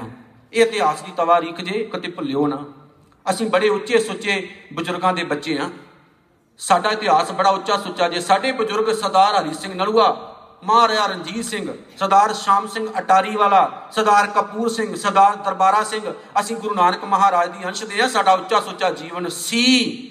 ਹੁਣ ਥੋੜੀ ਜੀਆਂ ਤਰੇੜਾਂ ਪੈ ਗਈਆਂ ਨੇ, ਕਿਉਂਕਿ ਬਾਲਟੀ ਦੇ ਥੱਲੇ ਨੂੰ ਜੰਗ ਲੱਗ ਜਾਵੇ, ਪਾਣੀ ਚੋਣਾ ਸ਼ੁਰੂ ਹੋ ਜਾਂਦਾ ਹੈ। ਹੁਣ ਥੋੜੀ ਜੀ ਪ੍ਰੋਬਲਮ ਆ ਗਈ ਹੈ। ਜੀਵਨ ਦੇ ਵਿੱਚ ਰੁਕਾਵਟਾਂ ਪੈਦਾ ਹੋ ਗਈਆਂ ਨੇ। ਅਸੀਂ ਕੁਰਸੀਆਂ ਨੂੰ ਜ਼ਿਆਦਾ ਅਹਿਮਤ ਰੱਖੀ ਹੈ ਕੈਰੈਕਟਰ ਨੂੰ ਘੱਟ। ਇਤਿਹਾਸਕਾਰ ਕਹਿੰਦੇ ਨੇ, ਬੀਬੀ ਨੇ ਕਹਿ ਦਿੱਤਾ, ਨਹੀਂ, ਤੁਸੀਂ ਮੈਨੂੰ ਭੈਣ ਆਖਿਆ ਤੇ ਵੀਰਾ, ਮੈਂ ਤੈਨੂੰ ਆਪਣਾ ਭਰਾ ਬਣਾ ਚੁੱਕੀ ਆ ਬੀਬੀਓ ਧਿਆਨ ਨਾਲ ਗੱਲ ਸੁਣਿਓ। ਮੈਂ ਤੈਨੂੰ ਆਪਣਾ ਭਰਾ ਬਣਾ ਚੁੱਕੀ ਆ ਮੇਰੇ ਵੀਰਾ, ਮੇਰੇ ਭਰਾਵਾ, ਇੰਨਾ ਗਿੱਦਣਾ ਇੰਨਾ ਬੁੱਝਦਲਾਂ ਦੇ ਨਾਲ ਮੈਨੂੰ ਤੋਰੀ ਨਾ। ਇਹ ਮੇਰੀ ਇੱਜ਼ਤ ਪਹਿਲਾਂ ਵੀ ਨਹੀਂ ਬਚਾਉਣ ਜੋਗੇ ਸੀ, ਹੁਣ ਵੀ ਨਹੀਂ। ਮੇਰੇ ਵੀਰ ਤੂੰ ਬਚਾਈ ਆ, ਤੂੰ ਮੈਨੂੰ ਭੈਣ ਕੇ ਅੱਜ ਤੋਂ ਬਾਅਦ ਮੈਂ ਤੇਰੀ ਭੈਣ ਹੋਈ, ਤੂੰ ਮੇਰਾ ਵੀਰ ਹੋਇਆ ਤੇ ਮੇਰੇ ਵੀਰਾ ਮੈਂ ਤੈਨੂੰ ਇੱਕ ਗੱਲ ਕਹਿਣੀ ਚਾਹੁੰਨੀ ਆ। ਬੜੀ ਕਮਾਲ ਦੀ ਉਸ ਬੀਬੀ ਨੇ ਉੱਥੇ ਗੱਲ ਕਹੀ, ਅੱਜ ਤਾਂ ਤੂੰ ਮੈਨੂੰ ਬਚਾ ਲਿਆ ਹੈ ਕੱਲ ਨੂੰ ਮੇਰੇ ਪਿੰਡੋਂ, ਮੇਰੇ ਘਰੋਂ ਦੁਬਾਰਾ ਕੋਈ ਇਦਾਂ ਦਾ ਦਰਿੰਦਾ ਮੈਨੂੰ ਉਠਾ ਕੇ ਲੈ ਗਿਆ। ਤੇ ਯਾਦ ਰੱਖੀ ਹਾਂ, ਕਿਸੇ ਬੰਦੇ ਨੇ ਇਹ ਨਹੀਂ ਕਹਿਣਾ, ਇਹ ਫਲਾਣੇ ਦੀ ਨੂੰਹ ਹੈ, ਫਲਾਣੇ ਦੀ ਧੀ ਹੈ, ਫਲਾਣੇ ਦੀ ਘਰ ਵਾਲੀ ਹੈ। ਲੋਕ ਕਹਿਣਗੇ, ਹਰੀ ਸਿੰਘ ਨਲੂਏ ਦੀ ਭੈਣ ਨੂੰ ਕੋਈ ਉਠਾ ਕੇ ਲੈ ਗਿਆ। ਉਹ ਬੀਬੀ ਨੇ ਗੱਲ ਕਹਿਤੀ, ਪਿਲਾ ਦਾ ਨਾਮ ਸ਼ਰਣੀ ਸੀ। ਕਹਿੰਦੇ, ਸਰਦਾਰ ਹਰੀ ਸਿੰਘ ਨਲੂਏ ਦੇ ਅੱਖਾਂ 'ਚ ਪਾਣੀ ਆ ਗਿਆ, ਉਹਨੇ ਸਿਰ ਦੇ ਉੱਤੇ ਹੱਥ ਧਰਿਆ, ਵਾਹ ਜਰਨੈਲਾ, ਵਾਹ ਬੁੱਢਿਆ ਸ਼ੇਰਾ। ਕਿੱਡਾ ਵੱਡਾ ਜੀਵਨ ਸੀ, ਉਸ ਜਰਨੈਲ ਦਾ, ਉਸ ਸ਼ੇਰ ਦਾ। ਅੱਜ ਕਿਤੇ ਸਾਨੂੰ ਸੋਸ਼ਲ ਸਾਈਟਾਂ ਉੱਤੇ ਜਦੋਂ ਸਾਡੇ ਆਪਣੇ ਦਸਤਾਰਾਂ ਬੱਦੀ ਵੀਰਾਂ ਦੇ ਆ ਗਾਣੇ ਸੁਣਨ ਨੂੰ ਮਿਲਦੇ ਨੇ ਨਾ ਆ ਇੱਕ ਕਲਾਕਾਰ ਨੂੰ ਅਸੀਂ ਬੜਾ ਬੜਾ ਭੂਏ ਚੜਾਇਆ ਹੈ ਉਸ ਕਲਾਕਾਰ ਨੇ ਇੱਕ ਨਾਮ ਵਰਤਿਆ, ਖਾੜਕੂ। ਤੇ ਉਹਦਾ ਗੀਤ ਪਤਾ ਕਿੰਨਾ ਖਤਰਨਾਕ ਹੈ। ਉਹ ਕਹਿੰਦਾ, ਮੈਂ ਤੇਰਾ ਹੱਥ ਫੜ ਕੇ ਲੈ ਜਾਣਾ ਹੈ ਤੇ ਮੈਂ ਖਾੜਕੂ ਮੂਹਰੇ ਤੇਰੇ ਖੜਾ ਹੋਊਂਗਾ, ਵੇਖਾਂਗਾ ਕਿਹੜਾ ਮੈਨੂੰ ਰੋਕਦਾ ਹੈ। ਕੜੇ ਦਾ ਵੀ ਉਹਨੇ ਜ਼ਿਕਰ ਕੀਤਾ, ਲੱਖ ਲਾਂਤ ਤੇਰੇ ਵਰਗੇ ਬੰਦੇ ਦੇ ਸਿਰ ਤੇ ਉੱਤੇ ਪੱਗ ਰੱਖੀ ਹੈ। ਖਾੜਕੂ ਲੋਕਾਂ ਦੀਆਂ ਧੀਆਂ ਭੈਣਾਂ ਦੀ ਇੱਜ਼ਤ ਬਚਾਉਂਦੇ ਸੀ, ਨਾ ਕਿ ਖਾੜਕੂ ਲੋਕਾਂ ਦੀਆਂ ਧੀਆਂ ਭੈਣਾਂ ਦੇ ਹੱਥ ਫੜ ਕੇ ਘਰੋਂ ਲੈ ਕੇ ਜਾਂਦੇ ਸਨ। ਇਦਾਂ ਦੇ ਕਲਾਕਾਰ ਨੂੰ ਅਸੀਂ ਭੂਏ ਚੜਾਇਆ ਇਦਾਂ ਦੇ ਕਲਾਕਾਰਾਂ ਦੀ ਜਦੋਂ ਅਸੀਂ ਕਰਤੂਤਾਂ ਟੀਵੀਆਂ 'ਚ, ਚੈਨਲਾਂ 'ਚ ਵੇਖਦੇ ਹਾਂ, ਸਿਰ ਸ਼ਰਮ ਨਾਲ ਝੁਕਦੇ ਲੱਖ ਲਾਂ ਤੁਹਾਡੇ ਸਰਦਾਰ ਬਣਦੇ, ਸਰਦਾਰ ਇਦਾਂ ਦੀਆਂ ਗੱਲਾਂ ਨਹੀਂ ਸੀ ਕਰਦੇ। ਨਾਲੇ ਤਾਂ ਉਹ ਗੀਤ ਗਾਉਂਦੇ ਨੇ। ਸ਼ਰਮਨਾਕ ਗੱਲ ਹੈ ਵੈਸੇ ਸਾਡੇ ਵਾਸਤੇ। ਆ ਵਿਦੇਸ਼ਾਂ ਵਿੱਚ ਆਉਂਦੇ ਨੇ, ਅਸੀਂ ਹਜ਼ਾਰਾਂ ਡਾਲਰ ਨਹੀਂ, ਲੱਖਾਂ ਡਾਲਰ ਉਹਨਾਂ ਨੂੰ ਇੱਕ ਇੱਕ ਦਿਨ ਦੇ ਦਿੰਨੇ ਆ ਤੇ ਗਾ ਕੀ ਕੀ ਜਾਂਦੇ ਨੇ ਉਹ? ਕੁੜੀਆਂ ਦੀਆਂ ਗੱਲਾਂ ਕਰਕੇ ਜਾਂਦੇ ਨੇ। ਤੇ ਸਾਨੂੰ ਪਤਾ ਹੁੰਦਾ ਵੀ ਕਿਹੜੀ, ਕਿਹਦੀ ਕੁੜੀ ਦੀ ਗੱਲ ਕਰ ਰਹੇ ਨੇ, ਕਿਹਦੀ ਲੜਕੀ ਦੀ ਗੱਲ ਕਰ ਰਹੇ ਨੇ। ਉਹ ਸਾਡੀਆਂ ਹੀ ਨੌਲ ਕੇ ਜਾਂਦੇ ਨੇ। ਇਹਦੇ ਵਿੱਚ ਕੋਈ ਸ਼ੱਕ ਨਹੀਂ, ਮੈਂ ਗੁਰੂ ਦੇ ਚਰਨਾਂ ਵਿੱਚ ਬੈਠਾ ਤੇ ਨਾਲੇ ਅਸੀਂ ਉਹਨਾਂ ਦੇ ਗੰਦੇ ਗੀਤ ਜੋ ਸੁਣਦੇ ਆ, ਨਾਲੇ ਨੱਚ ਰਹੇ ਹੁੰਦੇ ਆ ਟੱਪ ਰਹੇ ਹੁੰਦੇ ਆ, ਨਾਲੇ ਲੱਖਾਂ ਡਾਲਰ ਉਹਨਾਂ ਨੂੰ ਦਿੰਦੇ ਆ ਤੇ ਸਾਡੇ ਵਰਗਾ ਕੋਈ ਪ੍ਰਚਾਰਕ ਆ ਜਾਵੇ ਕਹਿੰਦੇ ਕੋਈ ਗੱਲ ਨਹੀਂ ਜੀ, ਸਰਦਾ ਪੁੱਛਦਾ ਹੈ। ਇਹ ਰੋਜ਼ ਆਉਂਦੇ ਜਾਂਦੇ ਰਹਿੰਦੇ ਨੇ। ਮਾਫ ਕਰਿਓ। ਇਹ ਜ਼ਰੂਰੀ ਸੀ, ਮੈਂ ਤੁਹਾਨੂੰ ਬੇਨਤੀ ਕਰਨੀ। ਉਹ ਸਾਨੂੰ ਕੀ ਦੇ ਕੇ ਜਾਂਦੇ ਨੇ? ਸਾਡੇ ਬੱਚੇ ਵਿਗਾੜ ਕੇ ਜਾਂਦੇ ਨੇ, ਸਾਡੀਆਂ ਧੀਆਂ ਵਿਗਾੜ ਕੇ ਜਾਂਦੇ ਨੇ। ਅਸੀਂ ਕੀ ਕਰਕੇ ਜਾਂਦੇ ਆ? ਤੁਹਾਨੂੰ ਇਤਿਹਾਸ ਸੁਣਾ ਕੇ ਜਾਂਦੇ ਆ, ਗੁਰਬਾਣੀ ਸੁਣਾ ਕੇ ਜਾਂਦੇ ਆ, ਪਰ ਉਹ ਗੱਲ ਵੱਖਰੀ, ਲੱਖ ਵਾਰੀ ਸਾਨੂੰ ਇਹ ਗੱਲਾਂ ਸਾਨੂੰ ਮਿਲਦੀਆਂ ਨੇ, ਤਾਂ ਮੰਗਤੇ ਨੇ, ਪੰਜਾਬ ਤੋਂ ਆਉਂਦੇ ਜਾਂਦੇ ਰਹਿੰਦੇ ਨੇ। ਬੇਨਤੀ ਮੈਂ ਦੁਬਾਰਾ ਆਪਣੀ ਗੱਲ ਵਾਲਾ ਜਾਵਾਂ। ਸਰਦਾਰ ਹਰੀ ਸਿੰਘ ਨਲੂਆ ਜੀ ਕਹਿਣ ਲੱਗੇ, ਦੱਸ ਤੇਰਾ ਕੀ ਫੈਸਲਾ? ਬੀਬੀ ਕਹਿਣ ਲੱਗੀ, ਮੇਰਾ ਫੈਸਲਾ ਇਹ ਹੈ, ਮੈਂ ਆਪਣੇ ਵੀਰ ਦੀ ਚਰਨ ਸ਼ਰਨ ਵਿੱਚ ਰਵਾਂਗੀ। ਉਹਨੇ ਕਿਹਾ, ਮੈਨੂੰ ਇੱਕ ਵਾਰੀ ਆਪਣੇ ਪਤੀ ਤੋਂ ਪੁੱਛ ਲੈਣ ਦੇ। ਉਹਨੇ ਕਿਹਾ, ਦਸ ਕਰਮਾਂ ਵਾਲਿਆ, ਤੇਰਾ ਕੀ ਫੈਸਲਾ? ਉਹ ਕਹਿੰਦੇ ਜਿੱਥੇ ਤੂੰ, ਉੱਥੇ ਮੈਂ। ਮੈਂ ਕਿਤੇ ਹੋਰ ਸੁਰੱਖਿਅਤ ਨਹੀਂ ਸਵਾਏ ਸਰਦਾਰ ਹਰੀ ਸਿੰਘ ਨਲੂਏ ਦੇ ਚਰਨਾਂ ਤੋਂ। ਉਸ ਬੀਬੀ ਨੇ ਅੰਮ੍ਰਿਤ ਛਕਿਆ, ਨਾਮ ਰੱਖਿਆ ਬੀਬੀ ਹਰਸ਼ਰਨ ਕੌਰ। ਇਹ ਸੀ ਬੀਬੀ ਹਰਸ਼ਰਨ ਕੌਰ। ਇਸ ਬੀਬੀ ਨੇ ਕਿਹਾ, ਮੈਂ ਜਾਵਾਂਗੀ। ਰਾਤੋਂ ਰਾਤ ਇਹ ਉੱਥੇ ਚਲੇਗੀ ਇਸ ਬੀਬੀ ਨੇ ਇੱਕ ਫੈਸਲਾ ਕੀਤਾ ਸੀ, ਕਿਉਂਕਿ ਸਿੱਖਾਂ ਨੂੰ ਡਾਊਟ ਸੀ ਕਿਤੇ ਪ੍ਰੋਬਲਮ ਨਾ ਖੜੀ ਹੋ ਜਾਵੇ। ਕਹਿਣ ਲੱਗੇ, ਸਾਨੂੰ ਕਿੱਦਾਂ ਪਤਾ ਲੱਗੇਗਾ ਤੂੰ ਉੱਥੇ ਪਹੁੰਚ ਗਈ, ਪਸ਼ਾਵਰ ਬਾਲਾ ਹਸਾਰ ਕਿਲੇ? ਉਹ ਕਹਿੰਦੀ, ਮੈਂ ਕਿਲੇ ਦੇ ਉੱਤੇ ਖੜੀ ਹੋ ਕੇ ਇੱਕ ਤੋਪ ਦਾ ਗੋਲਾ ਦਾਗਾਂਗੀ, ਜਿਹਦੀ ਆਵਾਜ਼ ਤੁਹਾਨੂੰ ਸੁਣਾਈ ਤਾਂ ਦੇ ਜਾਣੀ ਹੈ ਤੇ ਪਤਾ ਕਰ ਲਿਓ ਵੀ ਪਹੁੰਚ ਗਈ ਤੁਹਾਡੀ ਭੈਣ। ਕਹਿੰਦੇ, ਉੱਥੇ ਜਾ ਪਹੁੰਚੀ, ਜਾ ਕੇ ਚਿੱਠੀ ਦਿੱਤੀ, ਬੁੱਢਾ ਜਰਨੈਲ ਸਰਦਾਰ ਹਰੀ ਸਿੰਘ ਨਲੂਆ ਬਿਮਾਰ ਪਿਆ ਹੋਇਆ ਕਿਉਂਕਿ ਡਾਕਟਰ ਨੇ ਕਹਿਤਾ ਸੀ, ਤੁਸੀਂ ਜਾ ਨਹੀਂ ਸਕਦੇ। ਚਿੱਠੀ ਪੜੀ ਅੱਖਾਂ ਵਿੱਚੋਂ ਨੀਰ ਆ ਗਿਆ, ਡੋਲੇ ਫੜਕਣੇ ਸ਼ੁਰੂ ਹੋ ਗਏ। ਸਿੰਘ ਦੀ ਛਾਤੀ ਦੇ ਵਿੱਚ ਹੋਰ ਜੋਸ਼ ਉੱਠਿਆ। ਉਸ ਸਿੱਖ ਨੇ ਤਲਵਾਰ ਸੂਤੀ ਤੇ ਜਿਹੜਾ ਡਾਕਟਰ ਸੀ ਉਹਦੇ ਕੋਲ ਉਹ ਬਾਹ ਪਕੜ ਕੇ ਖੜਾ ਹੋ ਗਿਆ। ਕਹਿੰਦਾ, ਸਰ, ਜਰਨੈਲਾ, ਤੂੰ ਜਾ ਨਹੀਂ ਸਕਦਾ। ਕਹਿਣ ਲੱਗਾ, ਵੈਦ, ਕਿਉਂ? ਤੇਰੀ ਮੌਤ ਤੇਰੀ ਮੌਤ ਨੇੜੇ ਹੈ, ਤੈਨੂੰ ਖਤਰਾ ਹੈ, ਤੈਨੂੰ ਬਿਮਾਰੀ ਲੱਗੀ ਹੋਈ ਹੈ। ਸਰਦਾਰ ਸਾਹਿਬ ਨੇ ਇੱਕ ਬੜੀ ਕਮਾਲ ਦੀ ਗੱਲ ਕਹੀ ਸੀ। ਸਾਡੇ ਕਤੇ ਨਮਕ ਹਰਾਮ ਲੀਡਰ ਸਰਦਾਰ ਹਰੀ ਸਿੰਘ ਨਲੂਏ ਤੋਂ ਕੋਈ ਸੇਧ ਲੈ ਜਾਣ। ਮੈਂ ਨਾਮ ਲੈਣਾ ਨਹੀਂ ਚਾਹੁੰਦਾ, ਪਰ ਕਈ ਵਾਰ ਲੈਣਾ ਪੈਂਦਾ ਹੈ। ਕਿਸੇ ਟਾਈਮ ਇੱਕ ਸ਼ਬਦ ਬੋਲਿਆ ਜਾਂਦਾ ਸੀ ਆਗੇ ਨੇ ਨਿਹੰਗ ਬੂਆ ਖੋਲ ਦਿੰਨੇ ਸੰਗ। ਨਿਹੰਗ ਕੌਣ ਹੁੰਦੇ ਸੀ? ਅਕਾਲੀ, ਅਕਾਲ ਦੇ ਉਪਾਸ਼ਕ। ਇਹ ਤੁਹਾਡੇ ਵਿੱਚ ਵੀ ਬਹੁਤ ਵੀਰ ਬੈਠੇ ਹੋਣਗੇ ਜਿਹੜੇ ਉਹਨਾਂ ਨੂੰ ਸਪੋਰਟ ਕਰਦੇ ਨੇ, ਪਰ ਮੈਂ ਸੱਚ ਕਹਿਣ ਲੱਗਾ, ਕੋਈ ਟਾਈਮ ਸੀ। ਜਦੋਂ ਕਿਤੇ ਇੱਕ ਅੱਧਾ ਅਕਾਲੀ ਆ ਜਾਂਦਾ ਸੀ ਨਾ, ਮਾੜਕੂ ਜੇ ਘੋੜੇ ਉੱਤੇ ਪਾਟਾ ਜਿਹਾ ਚੋਲਾ ਪਾਇਆ, ਇੱਕ ਵਿੰਗੀ ਟੇਡੀ ਜੀ ਕਿਰਪਾਨ ਫੜੀ ਤੇ ਪਿੰਡ ਵਾਲਿਆਂ ਨੂੰ ਹੌਸਲਾ ਹੁੰਦਾ ਸੀ, ਅਕਾਲੀ ਆ ਗਿਆ, ਹੁਣ ਕੋਈ ਡਰ ਨਹੀਂ, ਕੋਈ ਚਿੰਤਾ ਨਹੀਂ। ਅੱਜ ਜਦੋਂ ਕੋਈ ਪਿੰਡ ਦੇ ਵਿੱਚ ਅਕਾਲੀ ਆ ਜਾਵੇ, ਪਤਾ ਸ਼ਬਦ ਅਗਲੇ ਕਿਹੜੇ ਵਰਦੇ ਨੇ? ਚੋਰ ਆ ਗਏ ਨੇ। ਘਰ ਬਚਾ ਲਓ। ਆ ਸ਼ਬਦ ਵਰਤਦੇ ਨੇ ਅਗਲੇ। ਸ਼ਬਦ ਬੜੇ ਸੋਹਣੇ ਸਨ, ਅਕਾਲੀ, ਮਸੰਦ, ਮਹੰਤ, ਬੜੇ ਉੱਚੇ ਸ਼ਬਦ ਸਨ। ਇਹਨਾਂ ਸ਼ਬਦਾਂ ਦਾ ਬੇੜਾ ਗਰਕ ਗਲਤ ਲੋਕਾਂ ਨੇ ਕੀਤਾ ਤੇ ਅਕਾਲੀ ਸ਼ਬਦ ਦਾ ਬੇੜਾ ਗਰਕ ਅਕਾਲੀ ਦਲ ਨੇ ਕੀਤਾ। ਪਰ ਕਿੰਨਾ ਉੱਚਾ ਸੁੱਚਾ ਜੀਵਨ ਸੀ ਸਰਦਾਰ ਹਰੀ ਸਿੰਘ ਨਲੂਏ ਦਾ, ਉਹ ਕਹਿੰਦੇ ਕੋਈ ਗੱਲ ਨਹੀਂ। ਵੈਦ ਨੂੰ ਉਹਨਾਂ ਨੇ ਇੱਕ ਗੱਲ ਕਹੀ, ਦੇਖ, ਮੈਂ ਪੂਰੀ ਜ਼ਿੰਦਗੀ ਖਾਲਸੇ ਦੀ ਸ਼ਾਨ ਵਾਸਤੇ ਜਿਉਂਦਾ ਰਿਹਾ ਹਾਂ। ਹਰੀ ਸਿੰਘ ਨਲੂਆ ਜਿਉਂਦਾ ਰਹੇਗਾ ਤੇ ਸਿੱਖ ਕੌਮ ਦੀ ਸ਼ਾਨ ਬਦਲੇ ਹਰੀ ਸਿੰਘ ਨਲੂਆ ਮਰੇਗਾ ਤੇ ਸਿੱਖ ਕੌਮ ਦੀ ਆਣ ਬਦਲੇ। ਐਨੇ ਵੱਡੇ ਸ਼ਬਦ।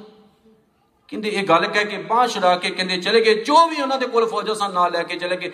ਅਫਗਾਨ ਉੱਥੇ ਟਟੀਰੀਆਂ ਮਾਰੇ ਸਨ ਵੀ ਹਰੀ ਸਿੰਘ ਤੇ ਬਿਮਾਰ ਪਿਆ ਅੱਜ ਅਸੀਂ ਸਿੱਖਾਂ ਦਾ ਰਹਿਣ ਕੱਖ ਨਹੀਂ ਦੇਣਾ। ਅਜੇ ਉਹ ਸੁੱਤੇ ਨਹੀਂ ਸੀ ਉੱਠੇ ਕਿ ਜਦੋਂ ਸਿੰਘਾਂ ਨੇ ਬੋਲੇ ਸੋਨੇ ਹਾਲ ਦੇ ਚਕਾਰੇ ਲਾਏ, ਉਹਨਾਂ ਵਿਚਾਰਿਆਂ ਦੀ ਗਿੱਡ ਨਹੀਂ ਸੀ ਉੱਠੀ ਖੁੱਲੀ ਕਿ ਉਹਨਾਂ ਨੇ ਜਾ ਕੇ ਤਲਵਾਰਾਂ ਚਲਾਉਣੀਆਂ ਸ਼ੁਰੂ ਕਰ ਦਿੱਤੀਆਂ। ਕਹਿੰਦੇ ਤਿੰਨਾਂ ਪਾਸਿਆਂ ਤੋਂ ਘੇਰਾ ਪੈ ਗਿਆ।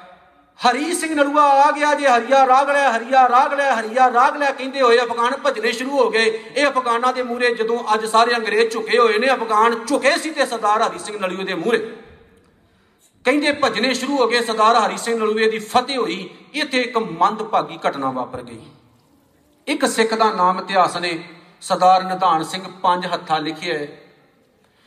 1923 ਦੇ 1823 ਦੇ ਵਿੱਚ ਇੱਕ ਜੰਗ ਹੋਈ ਸੀ। ਮਹਾਰਾਜਾ ਰਣਜੀਤ ਸਿੰਘ ਦੇ ਟਾਈਮ ਪੰਜਾਂ ਜਾਣਿਆਂ ਨੇ ਇਸ ਨਿਧਾਨ ਸਿੰਘ ਨੂੰ ਘੇਰਾ ਪਾ ਲਿਆ ਸੀ। ਨਿਧਾਨ ਸਿੰਘ ਪੰਜਾਂ ਜਾਣਿਆਂ ਨਾਲ ਲੜਿਆ ਤਾਂ ਸਹੀ, ਉਹਨਾਂ ਦੀਆਂ ਗਰਦਨਾਂ ਤਾਂ ਲਾਈਆਂ, ਉਹਨਾਂ ਦੀਆਂ ਤਲਵਾਰਾਂ ਚੁੱਕ ਕੇ ਪੰਜਾਂ ਦੀਆਂ ਮਹਾਰਾਜਾ ਰਣਜੀਤ ਸਿੰਘ ਦੇ ਚਰਨਾਂ 'ਚ ਰੱਖ ਦਿੱਤੀਆਂ ਸੀ ਵੀ ਲੈ, ਆ ਸਿੱਖ ਕੌਮ ਦੀ ਆਣ ਬਾਣ ਸ਼ਾਨ ਬਚਾ ਕੇ ਆਇਆ ਤੇ ਮਹਾਰਾਜਾ ਰਣਜੀਤ ਸਿੰਘ ਨੇ ਉੱਠ ਕੇ ਛਾਤੀ ਨਾਲ ਲਾ ਕੇ ਕਿਹਾ ਸੀ, ਇਹ ਤਾਂ ਮੇਰਾ ਪੰਜ ਹੱਥਾ ਹੈ। ਉਹ ਤੋਂ ਬਾਅਦ ਨਾਮ ਜੁੜ ਗਿਆ ਸੀ ਨਿਧਾਨ ਸਿੰਘ ਪੰਜ ਹੱਥਾ। ਅਫਗਾਨ ਜਦੋਂ ਭੱਜੇ ਜਾ ਰਹੇ ਸਨ, ਹਾਰ ਉਹਨਾਂ ਦੀ ਹੋ ਗਈ, ਕਿਉਂਕਿ ਇਹਦੇ ਵਿੱਚ ਦੋ ਤਿੰਨ ਜਰਨੈਲਾਂ ਦੇ ਨਾਮ ਆਉਂਦੇ ਨੇ। ਅਮੀਰ ਦੋਸਤ ਮੁਹੰਮਦ ਖਾਨ, ਇਹ ਪੰਜੇ ਲੜਕਿਆਂ ਨਾਲ ਆਇਆ ਸੀ, ਪੰਜੇ ਪੁੱਤ ਮਰਾ ਕੇ ਬਹਿ ਗਿਆ। ਇਹ ਕਿਤੇ ਜਰਨੈਲ ਦਾ ਨਾਮ? ਦਾ ਸ਼ੰਮੀ ਖਾਨ। ਬੜਾ ਤਗੜਾ ਜਰਨੈਲ ਸੀ, ਬੜਾ ਬਹਾਦਰ ਜਰਨੈਲ ਸੀ। ਜਰਨੈਲਾਂ ਦੀ ਸਿਫਤ ਕਰਨੀ ਬਣਦੀ ਆ, ਕਿਸੇ ਵੀ ਕੌਮ ਵਿੱਚ ਕਿਉਂ ਨਾ ਹੋਣ। ਇਹ ਜਰਨੈਲ ਨੇ ਸਰਦਾਰ ਹਰੀ ਸਿੰਘ ਨਲੂਏ ਨੂੰ ਵੰਗਾਰਿਆ, ਓਏ ਸ਼ੇਰਾ, ਫੌਜ ਨਾ ਮਰਾ, ਆ ਅਸੀਂ ਦੋਨੋਂ ਹੱਥ ਕਰਦੇ ਆਂ। ਅਸੀਂ ਦੋਨੋਂ ਦੇਖ ਲੈਨੇ ਆ। ਸਰਦਾਰ ਸਾਹਿਬ ਨੇ ਕਿਹਾ, ਸਿੱਖ ਪਹਿਲਾਂ ਕਦੀ ਕਿਸੇ ਤੇ ਹੱਲਾ ਨਹੀਂ ਜੇ ਕਰਦਾ। ਤੂੰ ਪਹਿਲਾਂ ਵਾਰ ਕਰ ਲੈ ਕਹਿੰਦੇ ਨੇ ਤਿੰਨ ਵਾਰ ਕੀਤੇ। ਤਿੰਨੇ ਬੁੱਢੇ ਜਰਨੈਲ ਸਰਦਾਰ ਹਰੀ ਸਿੰਘ ਨਲੂਏ ਨੇ ਰੋਕੇ। ਕਹਿਣ ਲੱਗੇ, ਓ ਜਵਾਨਾ, ਹੁਣ ਮੇਰੀ ਵਾਰੀ ਹੈ, ਜਰਾ ਸੰਭਾਲੀ। ਇੱਕ ਵਾਰ ਕੀਤਾ ਸਿਰਫ।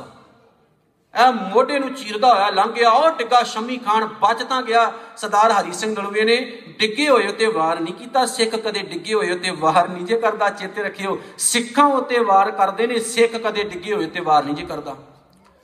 ਸਰਦਾਰ ਜਰਨੈਲ ਸਿੰਘ ਹਰੀ ਨਲ- ਹਰੀ ਸਿੰਘ ਨਲੂਆ ਜੀ ਨੇ ਆਖਿਆ ਉਹਨਾਂ ਅਫਗਾਨਾਂ ਨੂੰ, ਓਏ ਅਫਗਾਨੋ ਆ ਭੱਜੇ ਹੋਏ ਆਪਣੇ ਇਸ ਬਹਾਦਰ ਨੂੰ, ਜਰਨੈਲ ਨੂੰ ਲੈ ਜਾਓ, ਜਾ ਕੇ ਦਾ ਵਿਚਾਰੇ ਦਾ ਇਲਾਜ ਰੂਜ ਕਰਾਓ। ਇੱਥੇ ਇੱਕ ਜਿਹੜੀ ਮੰਦਭਾਗੀ ਘਟਨਾ ਵਾਪਰੀ, ਭੱਜਿਆਂ ਹੋਇਆਂ ਦੇ ਪਿੱਛੇ ਸਰਦਾਰ ਨਿਧਾਨ ਸਿੰਘ ਪੰਜ ਹੱਥਾ ਜੀ ਚਲੇ ਗਏ। ਉਹ ਦਰਾ ਖੈਬਰ ਵਿੱਚੋਂ ਦੀ ਬਹੁਤ ਦੂਰ ਉਹਨਾਂ ਨੂੰ ਛੱਡਣ ਵਾਸਤੇ ਚਲੇ ਗਏ।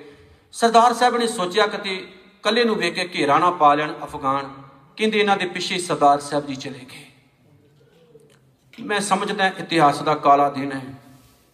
ਮਨਹੂਸ ਦਿਨ ਹੈ, ਜਿਸ ਦਿਨ ਅਸੀਂ ਐਡਾ ਵੱਡਾ ਯੋਧਾ ਖੋਇਆ ਐਡਾ ਵੱਡਾ ਜਰਨੈਲ ਖੋਇਆ ਉਸ ਜਰਨੈਲ ਦੇ ਜਾਣ ਤੋਂ ਬਾਅਦ ਸਿੱਖ ਰਾਜ ਦੇ ਵਿੱਚ ਸ਼ਕਤੀ ਨਹੀਂ ਆਈ, ਸਗੋਂ ਸ਼ਕਤੀ ਜਾਂਦੀ ਰਹੀ।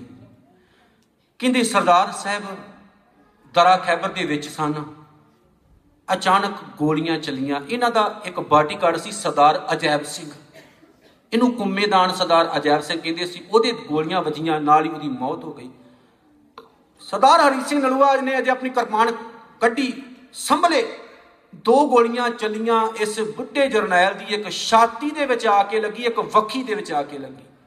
ਸੰਜੋ ਇਹਨਾਂ ਨੇ ਪਹਿਨੀ ਸੀ।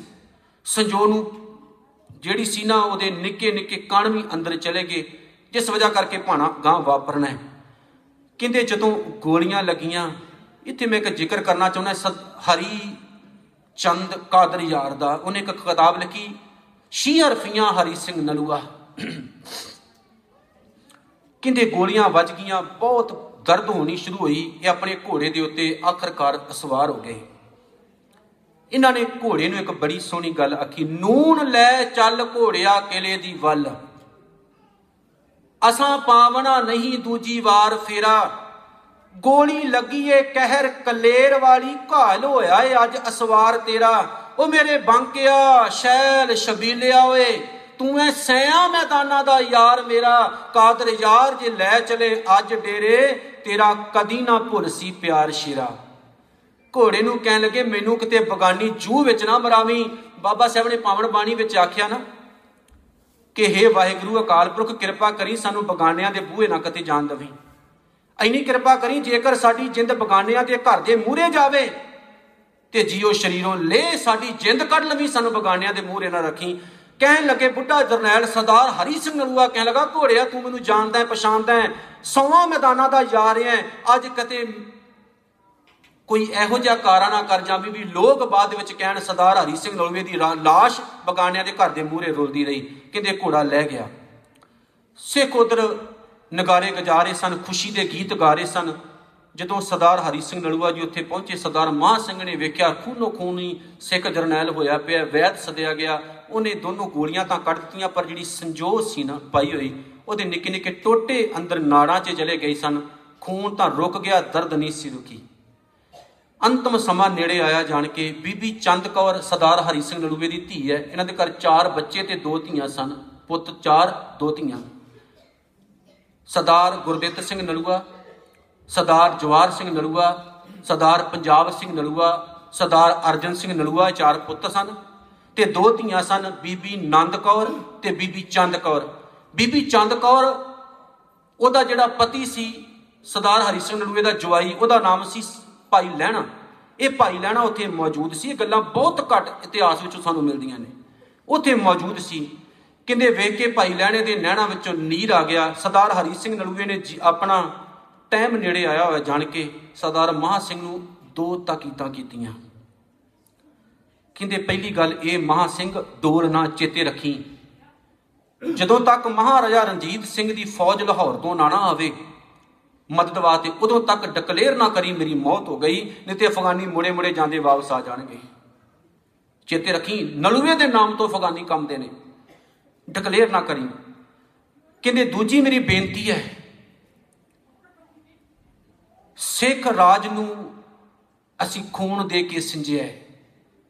ਸਿੱਖ ਰਾਜ ਨੂੰ ਖੂਨ ਦੇ ਕੇ ਪਾਲਿਆ ਹੈ। ਮਹਾ ਸਿੰਘਾ ਇਹਦੇ ਵਿੱਚ ਚੜ੍ਹਦੀ ਕਲਾ ਵਾਲੇ ਯੋਧੇ ਰਹੇ ਨੇ। ਚੇਤੇ ਰੱਖੀ ਮੇਰੀ ਮੌਤ ਤੋਂ ਬਾਅਦ ਜੇ ਤੂੰ ਡੋਲ ਗਿਓ, ਜੇ ਤੂੰ ਘਬਰਾ ਗਿਓ ਤੇ ਤੂੰ ਬਾਕੀ ਫੌਜ ਨੂੰ ਸੰਭਾਲ ਨਹੀਂ ਸਕੇਗਾ। ਮੇਰੀਆਂ ਦੋ ਬੇਨਤੀਆਂ ਚੇਤੇ ਰੱਖੀ। ਕਹਿੰਦੇ, ਇਹ ਗੱਲ ਕਹਿ ਕੇ ਫਤਿਹ ਬੁਲਾਈ ਹਰੀ ਸਿੰਘ ਨਲੂਏ ਨੇ। ਉਹ ਬੜਾ ਮਨਹੂਸ਼ ਦਿਨ ਹੈ। ਮੈਂ ਤੁਹਾ- ਦੁਬਾਰਾ ਫਿਰ ਬੇਨਤੀ ਕਰਨ ਲੱਗਾ 30 ਅਪ੍ਰੈਲ 1837 ਦਾ ਉਹ ਕਾਲਾ ਦਿਨ ਹੈ ਸਾਡੇ ਵਾਸਤੇ। ਜਦੋਂ ਉਸ ਜਰ- ਜਰਨੈਲ ਨੇ ਆਖਿਆ, ਵਾਹਿਗੁਰੂ ਜੀ ਕਾ ਖਾਲਸਾ, ਵਾਹਿਗੁਰੂ ਜੀ ਕੀ ਫਤਿਹ। ਕਹਿ ਕੇ ਅੱਖਾਂ ਮੀਟ ਗਿਆ ਜਰਨੈਲ। ਬਾਅਦ ਵਿੱਚ ਅੱਜ ਤੱਕ ਉਹਨੇ ਅੱਖ ਨਹੀਂ ਖੋਲੀ ਉਹਨੇ ਕੀ ਅੱਖਾਂ ਮੀਟੀਆਂ? ਸਾਡੇ ਉੱਤੇ ਆਫਤਾਂ ਆਈਆਂ, ਸਾਡਾ ਰਾਜ ਗਿਆ, ਸਾਡੀਆਂ ਧੀਆਂ ਭੈਣਾਂ ਦੀ ਇੱਜ਼ਤ ਸੁਰੱਖਿਅਤ ਨਾ ਰਹੀ। ਅਸੀਂ ਆਪਣਾ ਆਪ ਖੋ ਕੇ ਬਹਿ ਗਏ, ਜਿੱਥੇ ਅਸੀਂ ਦੂਜਿਆਂ ਦੀਆਂ ਇੱਜ਼ਤਾਂ ਬਚਾਉਂਦੇ ਸੀ। ਅਸੀਂ ਆਪਣੀਆਂ ਧੀਆਂ ਭੈਣਾਂ ਦੀਆਂ ਇੱਜ਼ਤਾਂ ਬਚਾਉਣ ਜੋਗੇ ਨਾ ਰਹੇ। ਉਸ ਜਰਨੈਲ ਨੇ ਅੱਖਾਂ ਕੀ ਮੀਟੀਆਂ, ਮੈਨੂੰ ਇੱਕ ਗੱਲ ਚੇਤੇ ਆ ਗਈ। ਕਵੀ ਗੁਰਦਿੱਤ ਸਿੰਘ ਕੁੰਦਣ ਦੀ ਮੈਂ ਕਹਿ ਕੇ ਸਮਾਪਤੀ ਵੱਲ ਵਧਣ ਲੱਗਾ, ਟਾਈਮ ਹੋ ਗਿਆ ਹੈ। ਉਹਨੇ ਕਿਹਾ, ਕਹਿੰਦਾ, ਮੌਤ ਨਹੀਂ, ਇਹ ਸੂਰਮੇ ਦੀ ਮੌਤ, ਇਹ ਪੰਜਾਬ ਦੀ ਸੀ। ਧਿਆਨ ਨਾਲ ਗੱਲ ਸੁਣਿਓ, ਸ਼ਬਦ ਬੜੇ ਕਮਾਲ ਦੇ ਨੇ ਵਰਤੇ। ਮੌਤ ਨਹੀਂ, ਸੂਰਮੇ ਦੀ ਮੌਤ ਇਹ ਪੰਜਾਬ ਦੀ ਸੀ, ਸੌਂਦੇ ਸਾਰ ਉਹਦੇ ਜਾਗ ਪਈਆਂ ਬਰਬਾਦੀਆਂ। ਮਾਨੋ ਟੁੱਟਾ ਪੁਲ ਸਤਲੁਜ ਦਾ ਸੀ, ਉਸ ਦਿਨ ਆਈ ਸੀ ਗੁਲਾਮੀ, ਤੁਰ ਗਈਆਂ ਸੀ ਆਜ਼ਾਦੀਆਂ। ਉਸ ਜਰਨੈਲ ਦਾ ਰਾਤ ਸੰਸਕਾਰ ਕੀਤਾ ਗਿਆ। ਇੱਕ ਤਕੀਦ ਕੀਤੀ ਸੀ ਉਹਨੇ, ਮੇਰਾ ਮੂੰਹ ਕਾਬਲ ਵੱਲ ਰੱਖ ਕੇ ਸੰਸਕਾਰ ਕਰਿਓ। ਗਰਮੀ ਦੇ ਦਿਨ ਸਨ, ਸੰਸਕਾਰ ਕਰਨਾ ਜ਼ਰੂਰੀ ਸੀ। ਸਰਦਾਰ ਮਾਨ ਸਿੰਘ ਨੇ ਰਾਤੋਂ ਰਾਤ ਇਸਤੇਮਾਲ ਜੋ ਬੰਦੋਬਸਤ ਕੀਤਾ, ਕਹਿੰਦੇ ਸੰਸਕਾਰ ਕੀਤਾ ਗਿਆ। ਸਰਦਾਰ ਸ਼ੀਤਲ ਸਿੰਘ ਉਹਨਾਂ ਨੇ ਬੜੀ ਸੋਹਣੀ ਇੱਕ ਗੱਲ ਲਿਖੀ। ਕਹਿੰਦੇ ਹਰੀ ਸਿੰਘ ਨਲੂਏ ਨੇ ਕਿਹਾ ਸੀ, ਮਹਾ ਸਿੰਘ ਨੂੰ, ਮਹਾ ਸਿੰਘਾ, ਮੇਰਾ ਮੂੰਹ ਵੱਲ ਕਾਬਲ ਰੱਖਣਾ ਜਦ ਲੰਬੂ ਲਾਉਣਾ ਕਿਦਾਂ ਦੇ ਜਰਨੈਲ ਸਨ? ਮੇਰਾ ਮੂੰਹ ਵੱਲ ਕਾਬਲ ਰੱਖਣਾ ਜਦ ਲੰਬੂ ਲਾਉਣਾ। ਉਹ ਤੁਸੀਂ ਨਾਂ ਲੈ ਲੈ ਕੇ ਗੁਰਾਂ ਦਾ ਰਣਜੀਤ ਵਜਾਉਣਾ। ਮੈਂ ਨਹੀਂ ਵੈਰੀ ਤੋਂ ਸਿੱਖਿਆ ਕਦੇ ਮੂੰਹ ਭਵਾਉਣਾ ਮੇਰਾ ਖੂਨ ਹੈ ਝੰਡਾ ਰੰਗਿਆ, ਸਿੱਖੀ ਦਾ ਜਿਹੜਾ ਨਿਸ਼ਾਨ ਹੈ ਝੰਡਾ ਇਹਦੇ ਉੱਤੇ ਮੇਰੇ ਖੂਨ ਦੀਆਂ ਛਟਾਂ ਪਈਆਂ ਨੇ। ਮੇਰਾ ਖੂਨ ਹੈ ਝੰਡਾ ਰੰਗਿਆ, ਵਿੱਚ ਮੈਦਾਨ ਚਲਾਉਣਾ ਉਹ ਮੈਂ ਨਾਲ ਰਹਾਂਗਾ, ਤੁਸਾਂ ਦੇ ਤੁਸਾਂ ਮਤ ਘਬਰਾਉਣਾ। ਸਿੱਖ ਜਰਨੈਲ ਸਰਦਾਰ ਹਰੀ ਸਿੰਘ ਨਲੂਆ ਅਕਾਲ ਪੁਰਖ ਵਾਹਿਗੁਰੂ ਦੇ ਪਾਵਨ ਚਰਨਾਂ ਦੇ ਵਿੱਚ ਜਹਾ ਬਰਾਜੇ ਇਹਨਾਂ ਦੇ ਅੰਤਮ ਟਾਈਮ ਦੇ ਵਕਤ ਇਹਨਾਂ ਦੇ ਪਰਿਵਾਰ ਵਿੱਚੋਂ ਕੋਈ ਉੱਥੇ ਮੌਜੂਦ ਨਹੀਂ ਸੀ, ਸਿਵਾਏ ਉਹਨਾਂ ਦੇ ਜਵਾਈ ਸਰਦਾਰ ਲਹਿਣਾ ਸਿੰਘ ਦੇ। ਬਾਅਦ ਵਿੱਚ ਉਹਨਾਂ ਦਾ ਲੜਕਾ ਜਵਾਰ ਸਿੰਘ ਨਲੂਆ ਉੱਥੇ ਪਹੁੰਚਿਆ ਸੀ, ਪਰ ਹੁਣ ਤੱਕ ਸਭ ਕੁਝ ਖਤਮ ਹੋ ਚੁੱਕਾ ਸੀ। ਇੱਥੇ ਮੈਂ ਜ਼ਰੂਰੀ ਇੱਕ ਬੇਨਤੀ ਕਰਕੇ ਸਮਾਪਤੀ ਕਰਨ ਲੱਗਾ ਪਸ਼ੌਰ ਤੋਂ ਜਦੋਂ ਹਰੀ ਸਿੰਘ ਨਲੂਆ ਬਿਮਾਰ ਸਨ, ਉਦੋਂ ਉਹਨਾਂ ਨੇ ਚਿੱਠੀਆਂ ਲਿਖੀਆਂ ਸੀ ਮਹਾਰਾਜਾ ਰਣਜੀਤ ਸਿੰਘ ਨੂੰ, ਜਿਹੜੇ ਕਿ ਉਸ ਟਾਈਮ ਉੱਥੇ ਸਨ ਲਾਹੌਰ ਦੇ ਵਿੱਚ। ਉਹਨਾਂ ਚਿੱਠੀਆਂ 'ਚ ਲਿਖਿਆ ਸੀ ਪਸ਼ਾਵਰ ਦੀ ਫੌਜ ਵਾਪਸ ਭੇਜ ਦਿਓ, ਹਮਲੇ ਹੋ ਰਹੇ ਨੇ।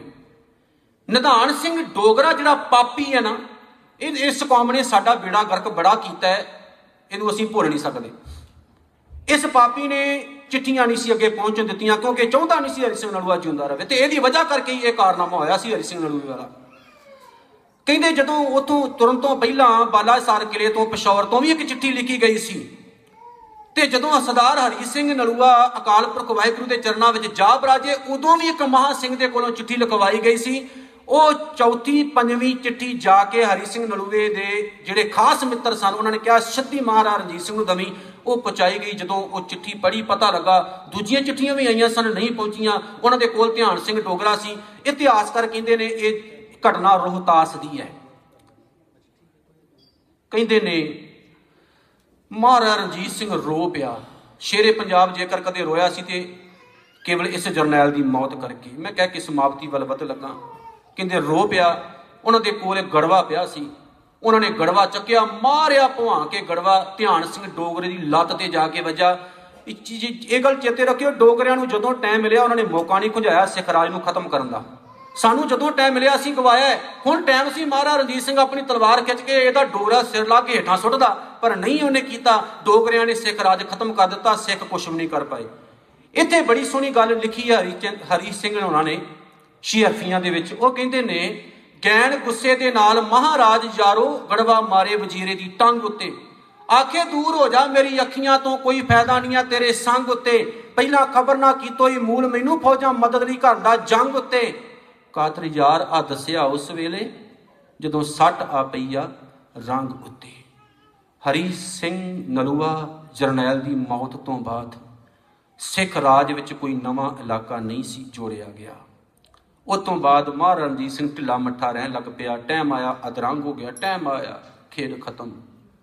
ਟਾਈਮ ਆਇਆ, ਸਿੱਖ ਰਾਜ ਦੀ ਲੀਲਾ ਖਤਮ। ਯਾਦ ਰੱਖਿਓ, ਅਸੀਂ ਉਹਨਾਂ ਜਰਨੈਲਾਂ ਦੇ ਬੱਚੇ ਆ। ਪਹਿਲਾਂ ਵੀ ਅਸੀਂ ਗਦਾਰਾਂ ਹੱਥੋਂ ਮਾਰ ਖਾਧੀ ਹੈ, ਹੁਣ ਵੀ ਅਸੀਂ ਗਦਾਰਾਂ ਹੱਥੋਂ ਮਾਰ ਖਾਂਦੇ ਆ ਵੱਖ-ਵੱਖ ਧੜੇ ਬੰਦੀਆਂ ਨੇ ਸਾਨੂੰ ਵੰਡ ਦਿੱਤਾ ਹੈ। ਕੋਈ ਕਹਿੰਦਾ ਮੈਂ ਕਾਂਗਰਸੀਆਂ ਕੋਈ ਕਹਿੰਦਾ ਮੈਂ ਭਾਜਪਾ ਵਾਲਾ, ਕੋਈ ਕਹਿੰਦਾ ਮੈਂ ਅਕਾਲੀ ਜੀ ਤੇ ਕੋਈ ਕਹਿੰਦਾ ਮੈਂ ਝਾੜੂ ਵਾਲਾ। ਓਏ ਗੁਰਮੁਖੋ, ਜੇ ਸਾਡੇ ਵਿੱਚ ਕੋਈ ਜਰਨੈਲ ਹੋਵੇ, ਸਾਨੂੰ ਆ ਟੋਪੀਆਂ ਵਾਲਿਆਂ ਦੇ ਪਿੱਛੇ ਭੱਜਣ ਦੀ ਜ਼ਰੂਰਤ ਨਾ ਨਾ ਪਵੇ।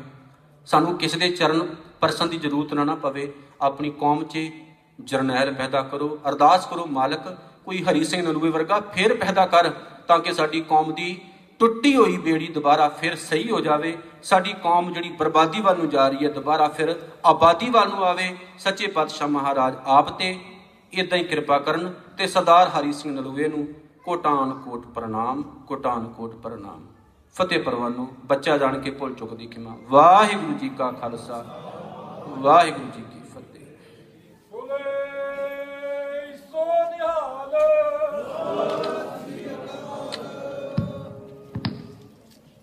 ਪਰਮ ਸਤਿਕਾਰ